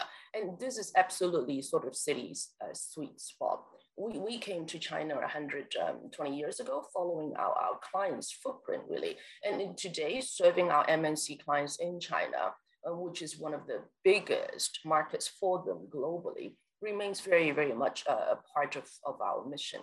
And I think um, on the reverse, and just as we serve inbound MNCs, uh, supports our Chinese clients as they expand globally, right, including in the US. Um, for example, we're one of the largest corresponding banking partners for the large Chinese banks and supporting their payment flows.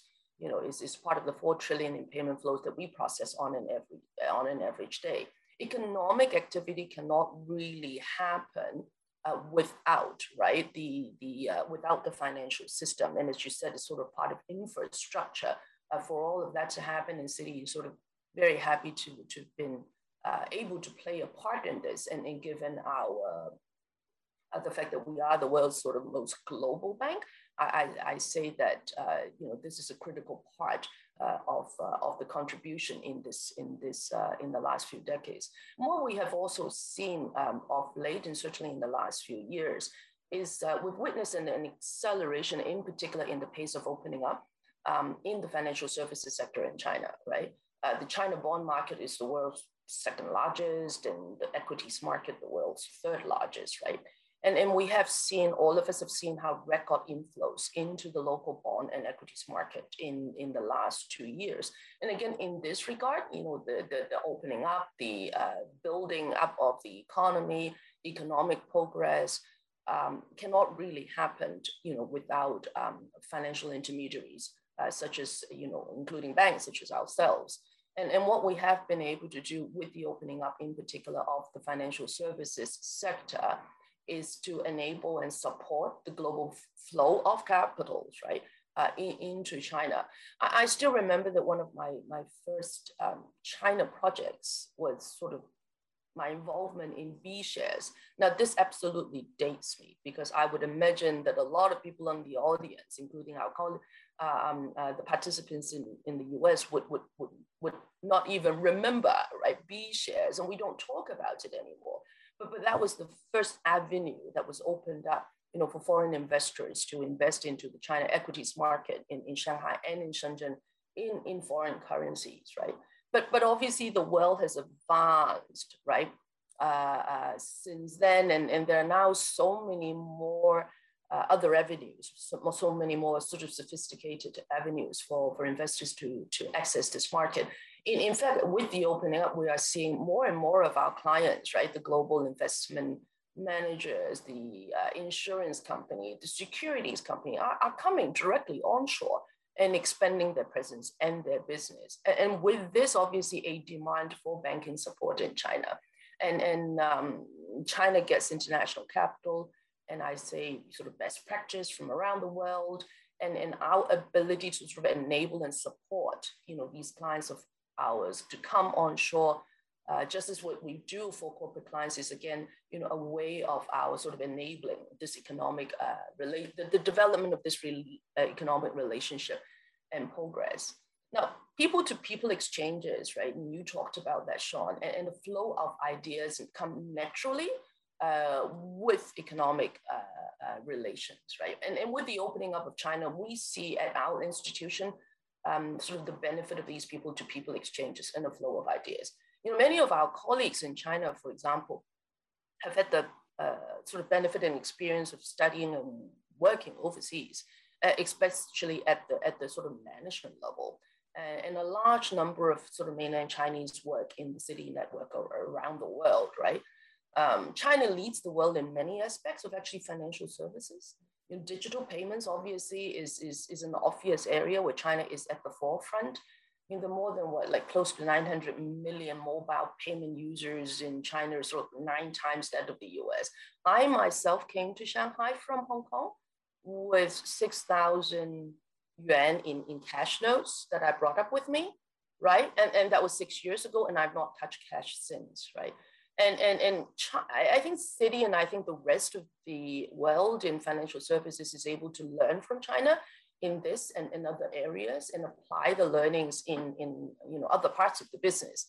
And, and I think this is as relevant as the knowledge, experience, and global perspectives uh, that, that an international bank such as the Citi you know bring bring to the financial bring to the financial services sector right so so again you know um, economic relations, economic development cannot happen, you know, without, you know, financial services. And, and we're just uh, very, very glad and, and uh, honored to have been a part um, of, of, this journey. Great. Um, thanks, Christine. You know, um, your mention of B, B shares, you know, brought back memories and maybe dates me as well. Um, but you mentioned that the integration and the cooperation of the countries has really benefited from financial services and the ability to uh, you know, to do business and banking on both sides of the Pacific. Um, to what degree, you know, we hear on one hand, we hear talk of decoupling, and on the other is, you know, that maybe some of this has run its course. Has this run its course, or is there really a role for finance to continue to, to strengthen the relationship between the countries? Well, I, I, think you know. I think what was it Bill Gates who said that you know the bank may not need uh, the world may not need bankers, but the bank will always need banking, right? So, so I don't think I, I think the role for financial services, the value, right, uh, for financial services mm-hmm. remains, right? Um, so if we were, if we, the last few years certainly have been sort of interesting and exciting development, I think for financial services participants as well as uh, other uh, corporates in other in other industries. I, I say that you know the uh, despite all of the rhetoric, despite headline news and, and, and a global pandemic that has sort of effectively put uh, a constraint on international travel, and that's why you and I are, are sort of zooming in rather than in, in person, I, I think those activities are still going on. You know, from, from, from our vantage point, um, uh, the demand for, for uh, banking services in China that come from our inbound MNC clients have not gone away, Have not gone away. I mean, we serve something like, you know, 70, 80% of the Fortune 500 companies in, in China, right? And in the last two years, we've actually seen our client base committing, implementing like over $100 billion worth of investments in China you know, um, and, and, and, and so that, that need for China, and in China is one of the biggest markets for them, right?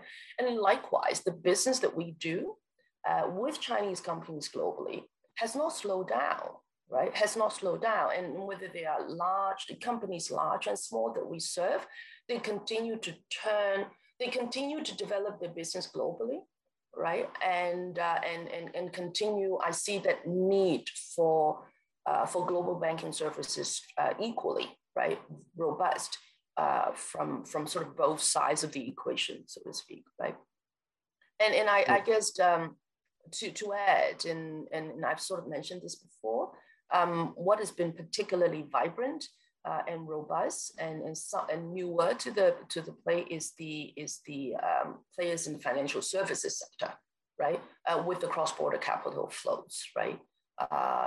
And, and I guess the relaxation in, um, in um, equity ownership rules that has enabled a lot of the uh, global players to come onshore mm. and play a much more active role in, in the China um, financial services market. Thank you. That's, that's good news. Um, if I can turn to Jeff. Um, hey, Jeff, um, I think that you know the highest, one of the highest expressions of people-to-people exchange is education in the education sector, where you have people really learning in a deep way about other countries and seeing perhaps how people live and how they think. And I think it's been an extraordinarily important part of, of the growing US-China relationship. Can you talk about um, how you have seen you know, the development of, of education links and ties and its impact over the last uh, several decades, drawing both on your vantage point from being the president of a major US university as well as your experience in China? Sure. Thank you. Thank you, Sean. Uh, and I think one of the themes of this morning's celebration uh, has been uh, the brilliance of the document, the Shanghai Communique itself, and the way in which it embodied uh, the, the far-sighted uh, vision of the political leaders and the diplomats uh, of the time. And I, I really do think that when we have the chance today to go back and read it with care, one of the things that certainly struck me uh, was the sentence that you quoted uh, about how the, the both countries agreed that there was an important uh, opportunity uh, and how desirable uh, it is to broaden understanding between the two peoples in areas such as science, technology, culture, sports, and journalism. And as someone who lives in the world of universities, I think of universities as a place that brings all of those things together.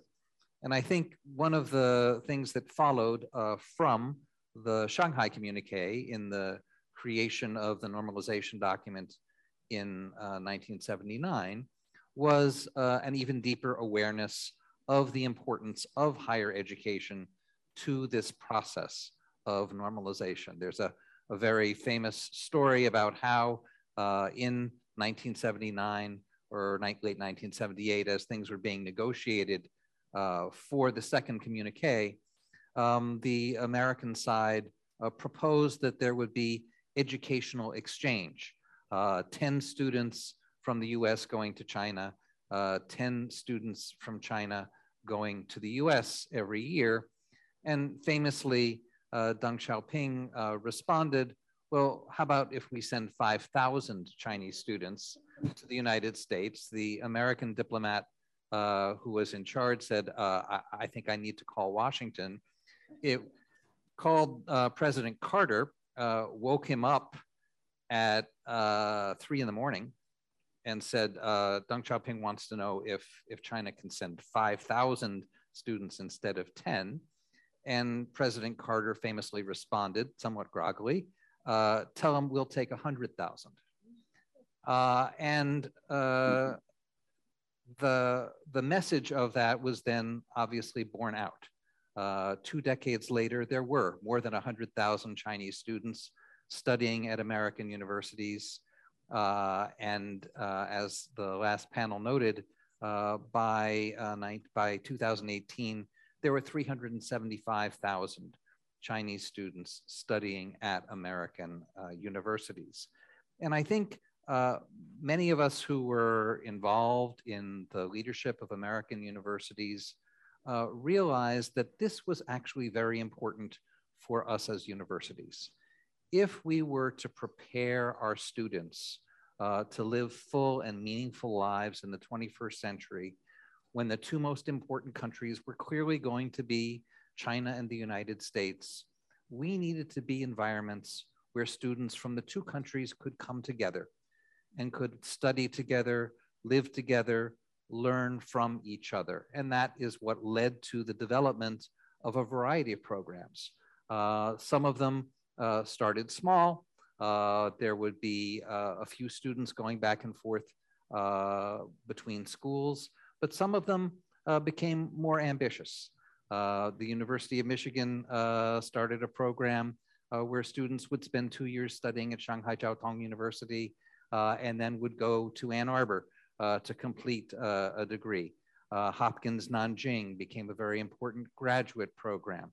Um, Cornell uh, started a program uh, with Beida, where students would uh, study in Ithaca, in Beijing, and in Washington, D.C.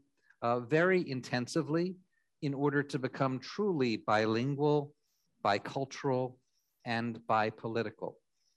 The, the next stage in, in the development, of course, uh, uh, would be uh, NYU Shanghai uh, and uh, Duke Kunshan University, these very ambitious Sino-foreign joint universities, and I can talk about them a, a, little bit more, but I think right now I, I would just want to emphasize um, how important these Chinese students who came to study in the United States were uh, for the improvement of the relationship. I think uh, the, the students who came, most of them came back to China.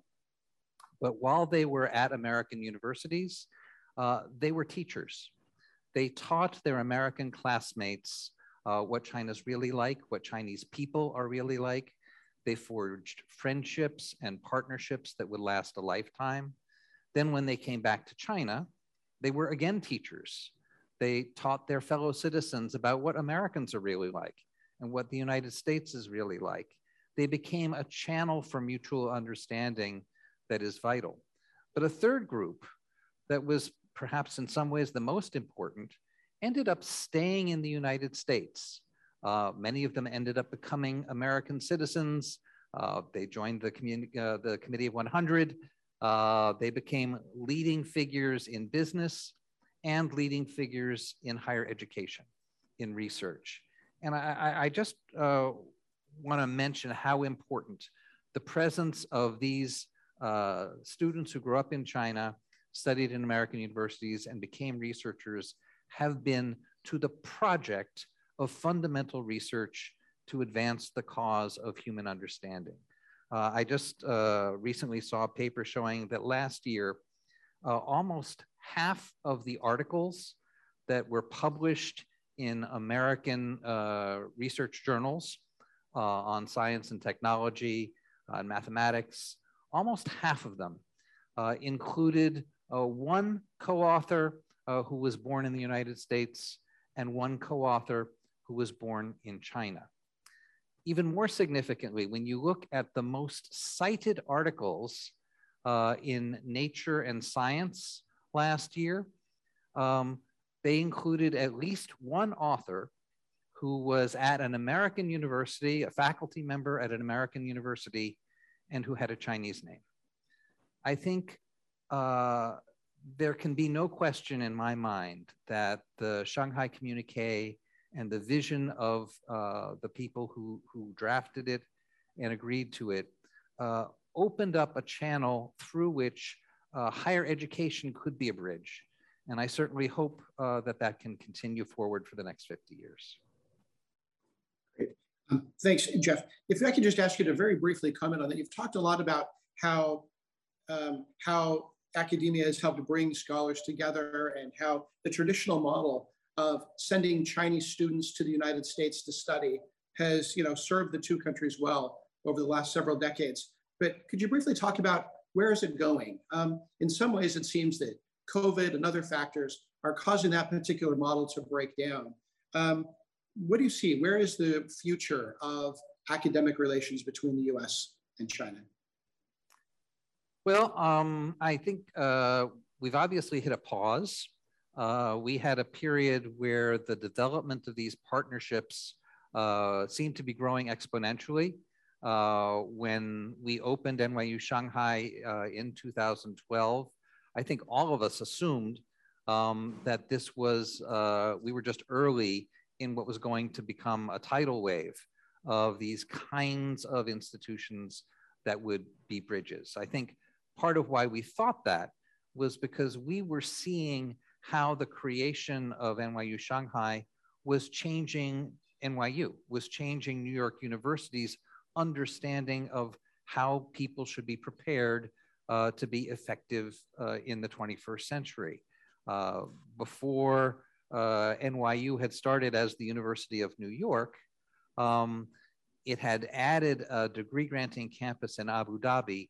And then with the addition of uh, this partnership with East China Normal University, the first Sino American joint university, NYU reconceptualized itself as a global network. The idea was that students would come in through any of three doors and would circulate around the world. And the belief was, uh, and I certainly still believe this, that the best education for life today is a cosmopolitan education.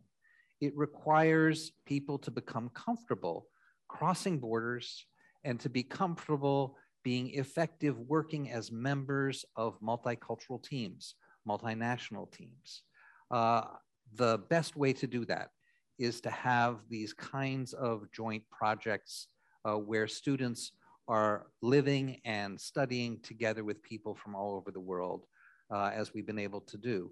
Uh, obviously, the, the bilateral tensions and the uh, pandemic uh, have meant that right now, no American university's Board of Trustees will say, yes, let's start a project like this uh, in China. Uh, I uh, am an optimist. I'm very hopeful that with the right kind of leadership and vision, we will get back to a situation where there'll be more and more institutions like this. Thanks. I too am an optimist, and I think many of the people in this room and the people who are, are, are zooming in, I think are optimists the same way that you are, and we're hopeful that that will be the case. Uh, let me turn to Walter. Walter, you've worked on projects for the last more than a decade that have helped bring you know consumers and businesses together uh, around the region and between the United States and China. You know, can you talk about sort of the types of bridging uh, that you've been involved with and that American Express has been involved with? Uh, absolutely, Sean. First of all, thanks for the question, and I'd like to take the opportunity to first uh, uh, say what an honor and a privilege it is here to be here with you, with the, my distinguished uh, panelists here, to really talk about the importance of the Shanghai Communique and, and what it has meant to us beyond politics and what role American Express can play in it. Uh, so if we think about American Express, uh, we have had a long uh, and journeyed history of over 100 years uh, here in China, as well as establishing bridges between the US as well as China. I, I won't go back that far because I can safely say no one here in the room is over 100 years old. I think. uh, but if I just turn back the time to 50 years, which is why we're here today to celebrate, American Express actually played its small part uh, in history as well. We're here to celebrate the, the events of 1971 and 1972. And at that point in time, credit cards was not a thing in China. And uh, uh President Nixon and the US delegation actually needed to pay for things. And so American Express issued traveler's checks to the to uh, President Nixon and the U.S. delegation uh, to support their travels while they were while they were here in China. Another part of history that we played at that point in time, uh, we talked a little about ping pong diplomacy. Um, was the American Express Travel Services uh, was actually uh, fundamental in helping uh, arrange the travel for the table tennis team during that time. And so, just a little bit of fun trivia uh, in, in, terms of the role that we played. Now, if we fast forward the tape uh, to, uh, to present day, uh, American Express has been given an even more amazing opportunity and a platform. Uh, in 2020, uh, American Express, via its joint venture with Lian Lian here in China, was given the privilege and the honor of becoming the first uh, Sino-US uh, uh, foreign network uh, to be able to process credit card and debit card uh, clearing and settlement services in renminbi. So what does that mean in layman's terms? So that means that uh, for Chinese-based American Express credit cards that are issued here in China, those cards, as they always have been, can be used globally in, on the American Express network but now also domestically here in China across our 18 million and growing merchant base. Uh, similarly, for US as well as global American Express credit card consumers and businesses, when they come to China now, they can also experience the services, the payments, the technologies that we have here in China. So that platform has allowed us to now create a number of bridges. Going back to your, your uh, the term that you used, Sean, just now, uh, and I know that uh, uh, uh, Jeffrey just used the, the term bridges as well, which is critical here. Uh, so one of the first bridges is actually the technical component, right? You know, you no longer have a network here in China and a network in the US. It's a globally interoperable network. And what that would required us to do two and a half years ago when we ran our business after we got the license was we had to develop the technical innovation. If you, if you use a credit card, which I know many of you do, the chip on it has to be able to process standards according to both Chinese as well as global standards on EMV standards when you travel overseas. And so there's a lot of innovation that goes literally into that chip, as well as on the terminals that required working with the regulators, multiple cooperation with acquirers, with technologies, both in the US and China, to develop the first of its kind on any global network uh, technology on a credit card. Um, and so that is a technical uh, as well as a uh, uh you know uh, version of the bridge that we have built. Uh, but I would say very importantly, and even more importantly, is a second type of bridge that we have built, and that is around servicing. Right, so American Express prides itself um, as being a world-class service provider.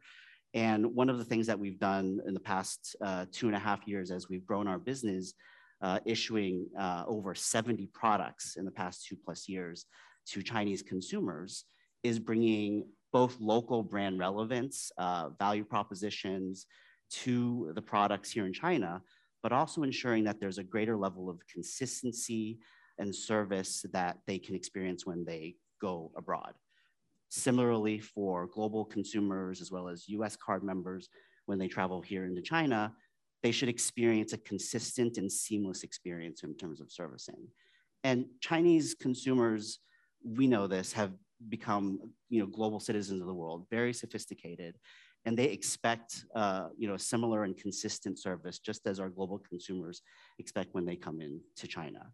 Part of that service that I would like to highlight is that it also includes um, the work that we've done to, uh, uh, to work on cultural preservation. So it's also given us an opportunity to improve the cultural ties between two nations. So we uh, have been involved in um, working with cultural pres preservation for the Forbidden City, with Sanxingdui, um, and some of our, uh, you know, really cultural treasures here in China, as we do with American Express globally.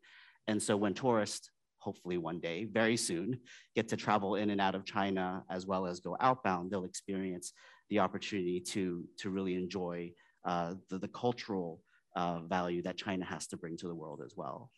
Um, and then I would say a third example of the bridges that we've been able to, uh, to, to build uh, is uh, supporting the local economy. Um, you know, as with any global economy, uh, a big underpinning of it is small businesses, right? And how do small businesses thrive, right? They need access to credit. They need access to funds to be able to build their business. But one of the challenges that banks here in China will struggle with is, right, how do we balance out giving loans and issuing credit to thriving small businesses, but at the same time ensure that there's stability and proper risk management in the local economy. So American Express as the only global network that does proprietary issuing and acquiring uh, overseas has been able to work and localize some of that thinking, working with Chinese banks, working with local governments um, to really bring the best of both worlds and data to, to help local businesses thrive uh, by a number of pilots. Um, and more vis visibly, what we're hoping to bring uh, over the course of this year is, and I, our US uh, friends and families will, will appreciate this, is the Shop Small movement, the Small Business Saturday movement that I think many of our American friends are very familiar with. And we're hoping to bring that to China as well to help small businesses thrive and, and have a platform to really grow as well. So Sean and, and, and to, the, to the team here, the, the, those are just a few examples of some of the bridges that we've been able to build um, and have had the honor and privilege of doing, and we look forward to doing more of that in the future. Great. Thank you, Walter. Um, Roberta, I think one of the many areas that's boomed over the last 50 years in China has been the development of the healthcare sector. And I think for much of that, you've not only had a front row seat, but you've maybe been in either the driver's seat or maybe the uh, navigator seat for much of that. And certainly for, um, for the premium sector in healthcare in China, um, you and your organizations um, have really led the way and been a model for others. Um, can you talk a little bit about the development of healthcare and maybe how that's how it's brought together, you know, the best of the United States and China, you know, over the last, uh, you know, 40 and 50 years? Absolutely. Thank you so much, Sean, for the very warm introduction and I'm really very honored to be here as part of this commemoration of such an important landmark in our two countries' um, relationships. So as far as healthcare goes, China has made incredible improvements and development um, from starting from, let's say, 1972, but really starting from the founding of the People's Republic. But if we look at just these 40, 50 years from 72 to now, um, life expectancy, for example, has gone from 60 years on average to 77.3 years. And in Shanghai, actually, it's 84.1 years. Um, if we look at maternal and infant mortality, um, it's improved by 90% over this time. And if we um, look at the number of doctors and hospital beds per thousand people, um, it's doubled. So things have gotten incredibly better. And I would be so bold to say that a good deal of that improvement has come about as a result of the openness between the US medical community and China's medical community, as well as the public health communities. Um, I, I first heard about the Shanghai Communique as a freshman in college, a student of Chinese history. And at that time, I was determined that by some way or another, I was going to get here and become part of what was going to unfold to, uh, to be a, unfold to be a really um, momentous change in the world. And um, so finally in 1979, I did get here and started looking for business opportunities. Um, having come out of um, some experience in healthcare, I found out that Chinese hospitals really were devoid of any new technology newer than pre-liberation. I mean, they were proud of their GE refrigerators that were left um, from before liberation uh, some Russian made x-ray machines. And so um, my first venture was bringing ultrasound to China. Um, and at a meeting of 600 obstetricians in Beijing, I watched as their eyes literally glistened with tears of happiness when they saw what prior to that they could only experience by feeling what a fetus was doing under a mother's skin. So um, it, it, it changed my life. And I spent the next few years taking a portable ultrasound machine on trains, stopping in every major city and showing it to doctors and hospitals. And um, I managed out of that to build a distribution company where we brought many firsts of medical equipment, including central monitoring systems, um, electrosurgical generators, uh, and MRI machines, and later on surgical robots for the first time to China. And that business of exporting medical equipment and pharmaceuticals to China um, really blossomed for many, many American companies. Um, during that time, um, also, we were bringing uh, Chinese public officials from the Ministry of Health, presidents of Chinese hospitals to the US to see that technology and see what was going on in healthcare. And um, so over that 10 year period, um, Chinese, the major Chinese hospitals became very, very well equipped with equipment. But on those trips, the uh, officials would walk into a, an American hospital and would say, wow, why doesn't it smell like a hospital? Um, this is great, but it couldn't possibly happen in China. Well, I took that as a challenge. Um, I believed it could happen in China. And the other things that I learned were missing um, with the development of the hardware of the Chinese medical infrastructure were modern approaches to management, um, process and outcome uh, based quality systems, uh, kind of hum humanistic approach to patient care. And um, that, along with the growing expatriate population in Beijing and Shanghai, gave me the idea that perhaps we can build a model in the country that would also service the unmet needs of the international population. So in um, 1997, we opened our first hospital in Beijing, and 99% of our patients were, in fact, from the expat community. Um, that has um, since evolved to um, 10 going on 11 hospitals, with over 80% of our patients being Chinese.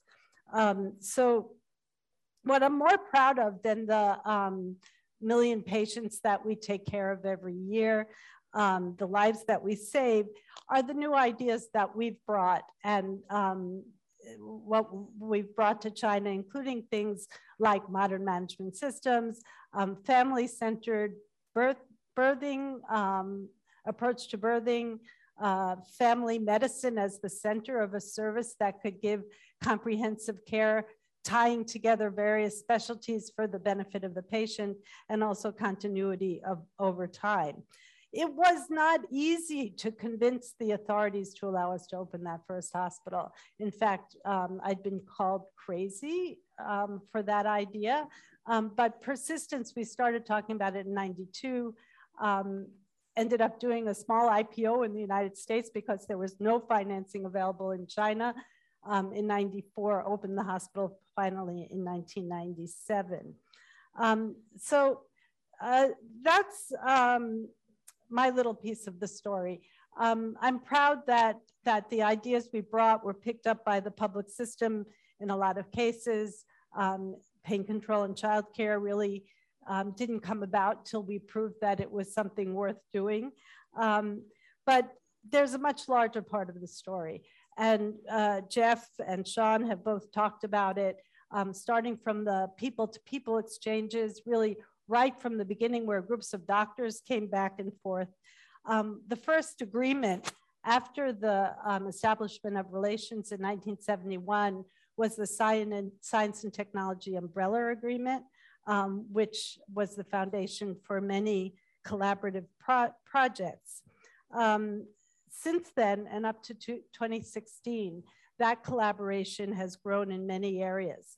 Um, I think that we take great pride that the Chinese CDC, the establishment of the Chinese CDC in about 2002, I think, was very much based on the collaboration that some of the research institutes had with the US CDC prior to that. And most evident during SARS, we saw really close uh, collaboration between the US CDC, the WHO, and the Chinese CDC. Um, we also saw academic exchanges where hundreds of thousands of students and tens of thousands of postdocs um, went to the United States, also came to China, um, and, and really made great strides in medicine and healthcare US and China also did collaboration in Africa, helping Africa to build their CDCs and also during the Ebola ep epidemic. Sadly, um, the public health collaboration and the academic exchanges have um, greatly suffered since 2017 when the US began reducing its funding um, for those projects, as well as our own public health efforts and um, not to mention funding for the collaborations. Um, academic exchanges really suffered partly as a result of the China Initiative, which thankfully has gone um, away. Uh, the US participation in um, collaborative research efforts have also suffered as a result of um, various, I believe, overinterpretations of the um, Chinese human genetics material law. Um, so uh, we also, our, our CDC representation in China went from over 50 prior to 2016 to one or two um, now, which was part of the problem and why we had so much um, trouble for an early response um, during COVID and gaining information during COVID. We didn't have the people on the ground. Um, yeah, so both countries, we still face huge challenges. Um, aging population in China, uh, 264 million over the age of 60 now. Um, but by 2036, it's going to be 30% of the population. Uh, cancer, 260 million new cases of um, 260 million sufferers of chronic diseases um, in China now. Uh, and 3.7 million of those people die before the age of 60, and um, 3.92 new cases of cancer every year. And the five year survival rate is still lower than the United States. Um, so we need to figure this out. We need to get, figure out how to get back to cooperation in order to put an early end to the COVID crisis. It's not going to happen unless it happens globally. Um, so yeah, so I think we've we've made great contributions um, to each other by way of our collaborations, and um, they need to resume. Great. Um, thank you. Thank you, Roberta. Um, what I want to do is we've got some great questions that are coming in from the audience. And so, but before we do that, I want to ask one question uh, and have each of the each of you sort of respond to it. And, and the question is this, you know, at a time when I think people in the United States, or there are many voices in the United States questioning, you know, the value of the US-China relationship, or in the words of someone on the previous panel, you know, was the Shanghai communique a 50-year mistake? You know, it's easy to look in Shanghai at the glorious skyline and see how far China has come in the last 50 years and say, here's how China benefited from the Shanghai communique and the relationship. But what I'd like to hear is from each of you, from your perspective, um, we all know that it's benefited, benefited the United States at least as much as it's benefited China. So uh, could each of you in maybe one to two minutes max talk about the benefits that cooperation in your sector have brought to the United States. Maybe Jeff, do you want to start? Sure. Uh, you know, I think uh, my sector is is uh, primarily about education and research. Uh, it's about preparing people to be uh, living lives of satisfaction and contribution in a changing world. Uh, it's about developing new insights into the world that serve humanity. And the partnership between the US and China in higher education over the last 50 years has made huge contributions in both of those domains. I think uh, anyone who has, has studied in a more integrated environment will tell you that they have learned new ways of seeing the world and their creativity has been promoted. I think uh, any serious researcher knows that nowadays the most important discoveries happen through international cooperation and multicultural teams. Thanks. How about uh, Walter? Uh, yeah, so uh, as far as the financial industry concern is concerned, I would say there's three areas that uh, are really important uh, to focus on as we continue to work together between the US and China, right? These are the two largest financial and payments markets in the world right? And there's a really good opportunity for us to uh, leverage the cooperation between both markets uh, to, to really help, uh, you know, foster a level of innovation in, in, I think, three areas. So, so one is in service, right? I talked a little bit about service and the role that American Express plays in that. And I think service includes technical level of service as well as a consistency in terms of level of service across financial markets because again we are growing more and more borderless, um, especially when it comes to payments networks uh, and financials. Um, I would say another area, uh, a second S would be scalability, right? You know, both China and US working together, I think, can be greater than uh, sum of its parts in terms of increasing the scale of the financial markets. Um, but very importantly, would be a third S, which would be the stability of it, right? Ensuring that uh, you know, both markets are working together on proper standards, ensuring that as the economies grow, as they continue to grow from a payments and network innovation perspective, that we ensure that there's proper stability in the financial markets as well. And so, you know, in, the, in some of the examples that I shared earlier, we talked a little bit about, you know, some of the best practices that we're bringing, but I wanted to underpin that that is the benefit of what we've achieved here, not only over the past 50 years, but even going forward uh, in terms of the opportunity not just to move beyond American companies bringing best practices in China, but also for us to learn, American companies to learn from China and the leapfrog in innovation that it's taking. In my space, and in my industry. Um, it's about mobile payments as a, as a classic example of where as mobile payments becomes sort of the future in the forefront and digital technologies and digital currency becomes the, federal, uh, you know, the forefront, ensuring that there's stability standards in terms of how those payments are processed is going to be really critical for both uh, uh, uh, nations to work together. Um, and so I would say that's really important. And then the third thing I would say, and the last thing is would, would be, you know, we've built um, a really common understanding between both markets, especially in my own experience with American Express over the past two to three years. But we really look forward. Hopefully, it's not you know the next 50 years. Hopefully, very soon.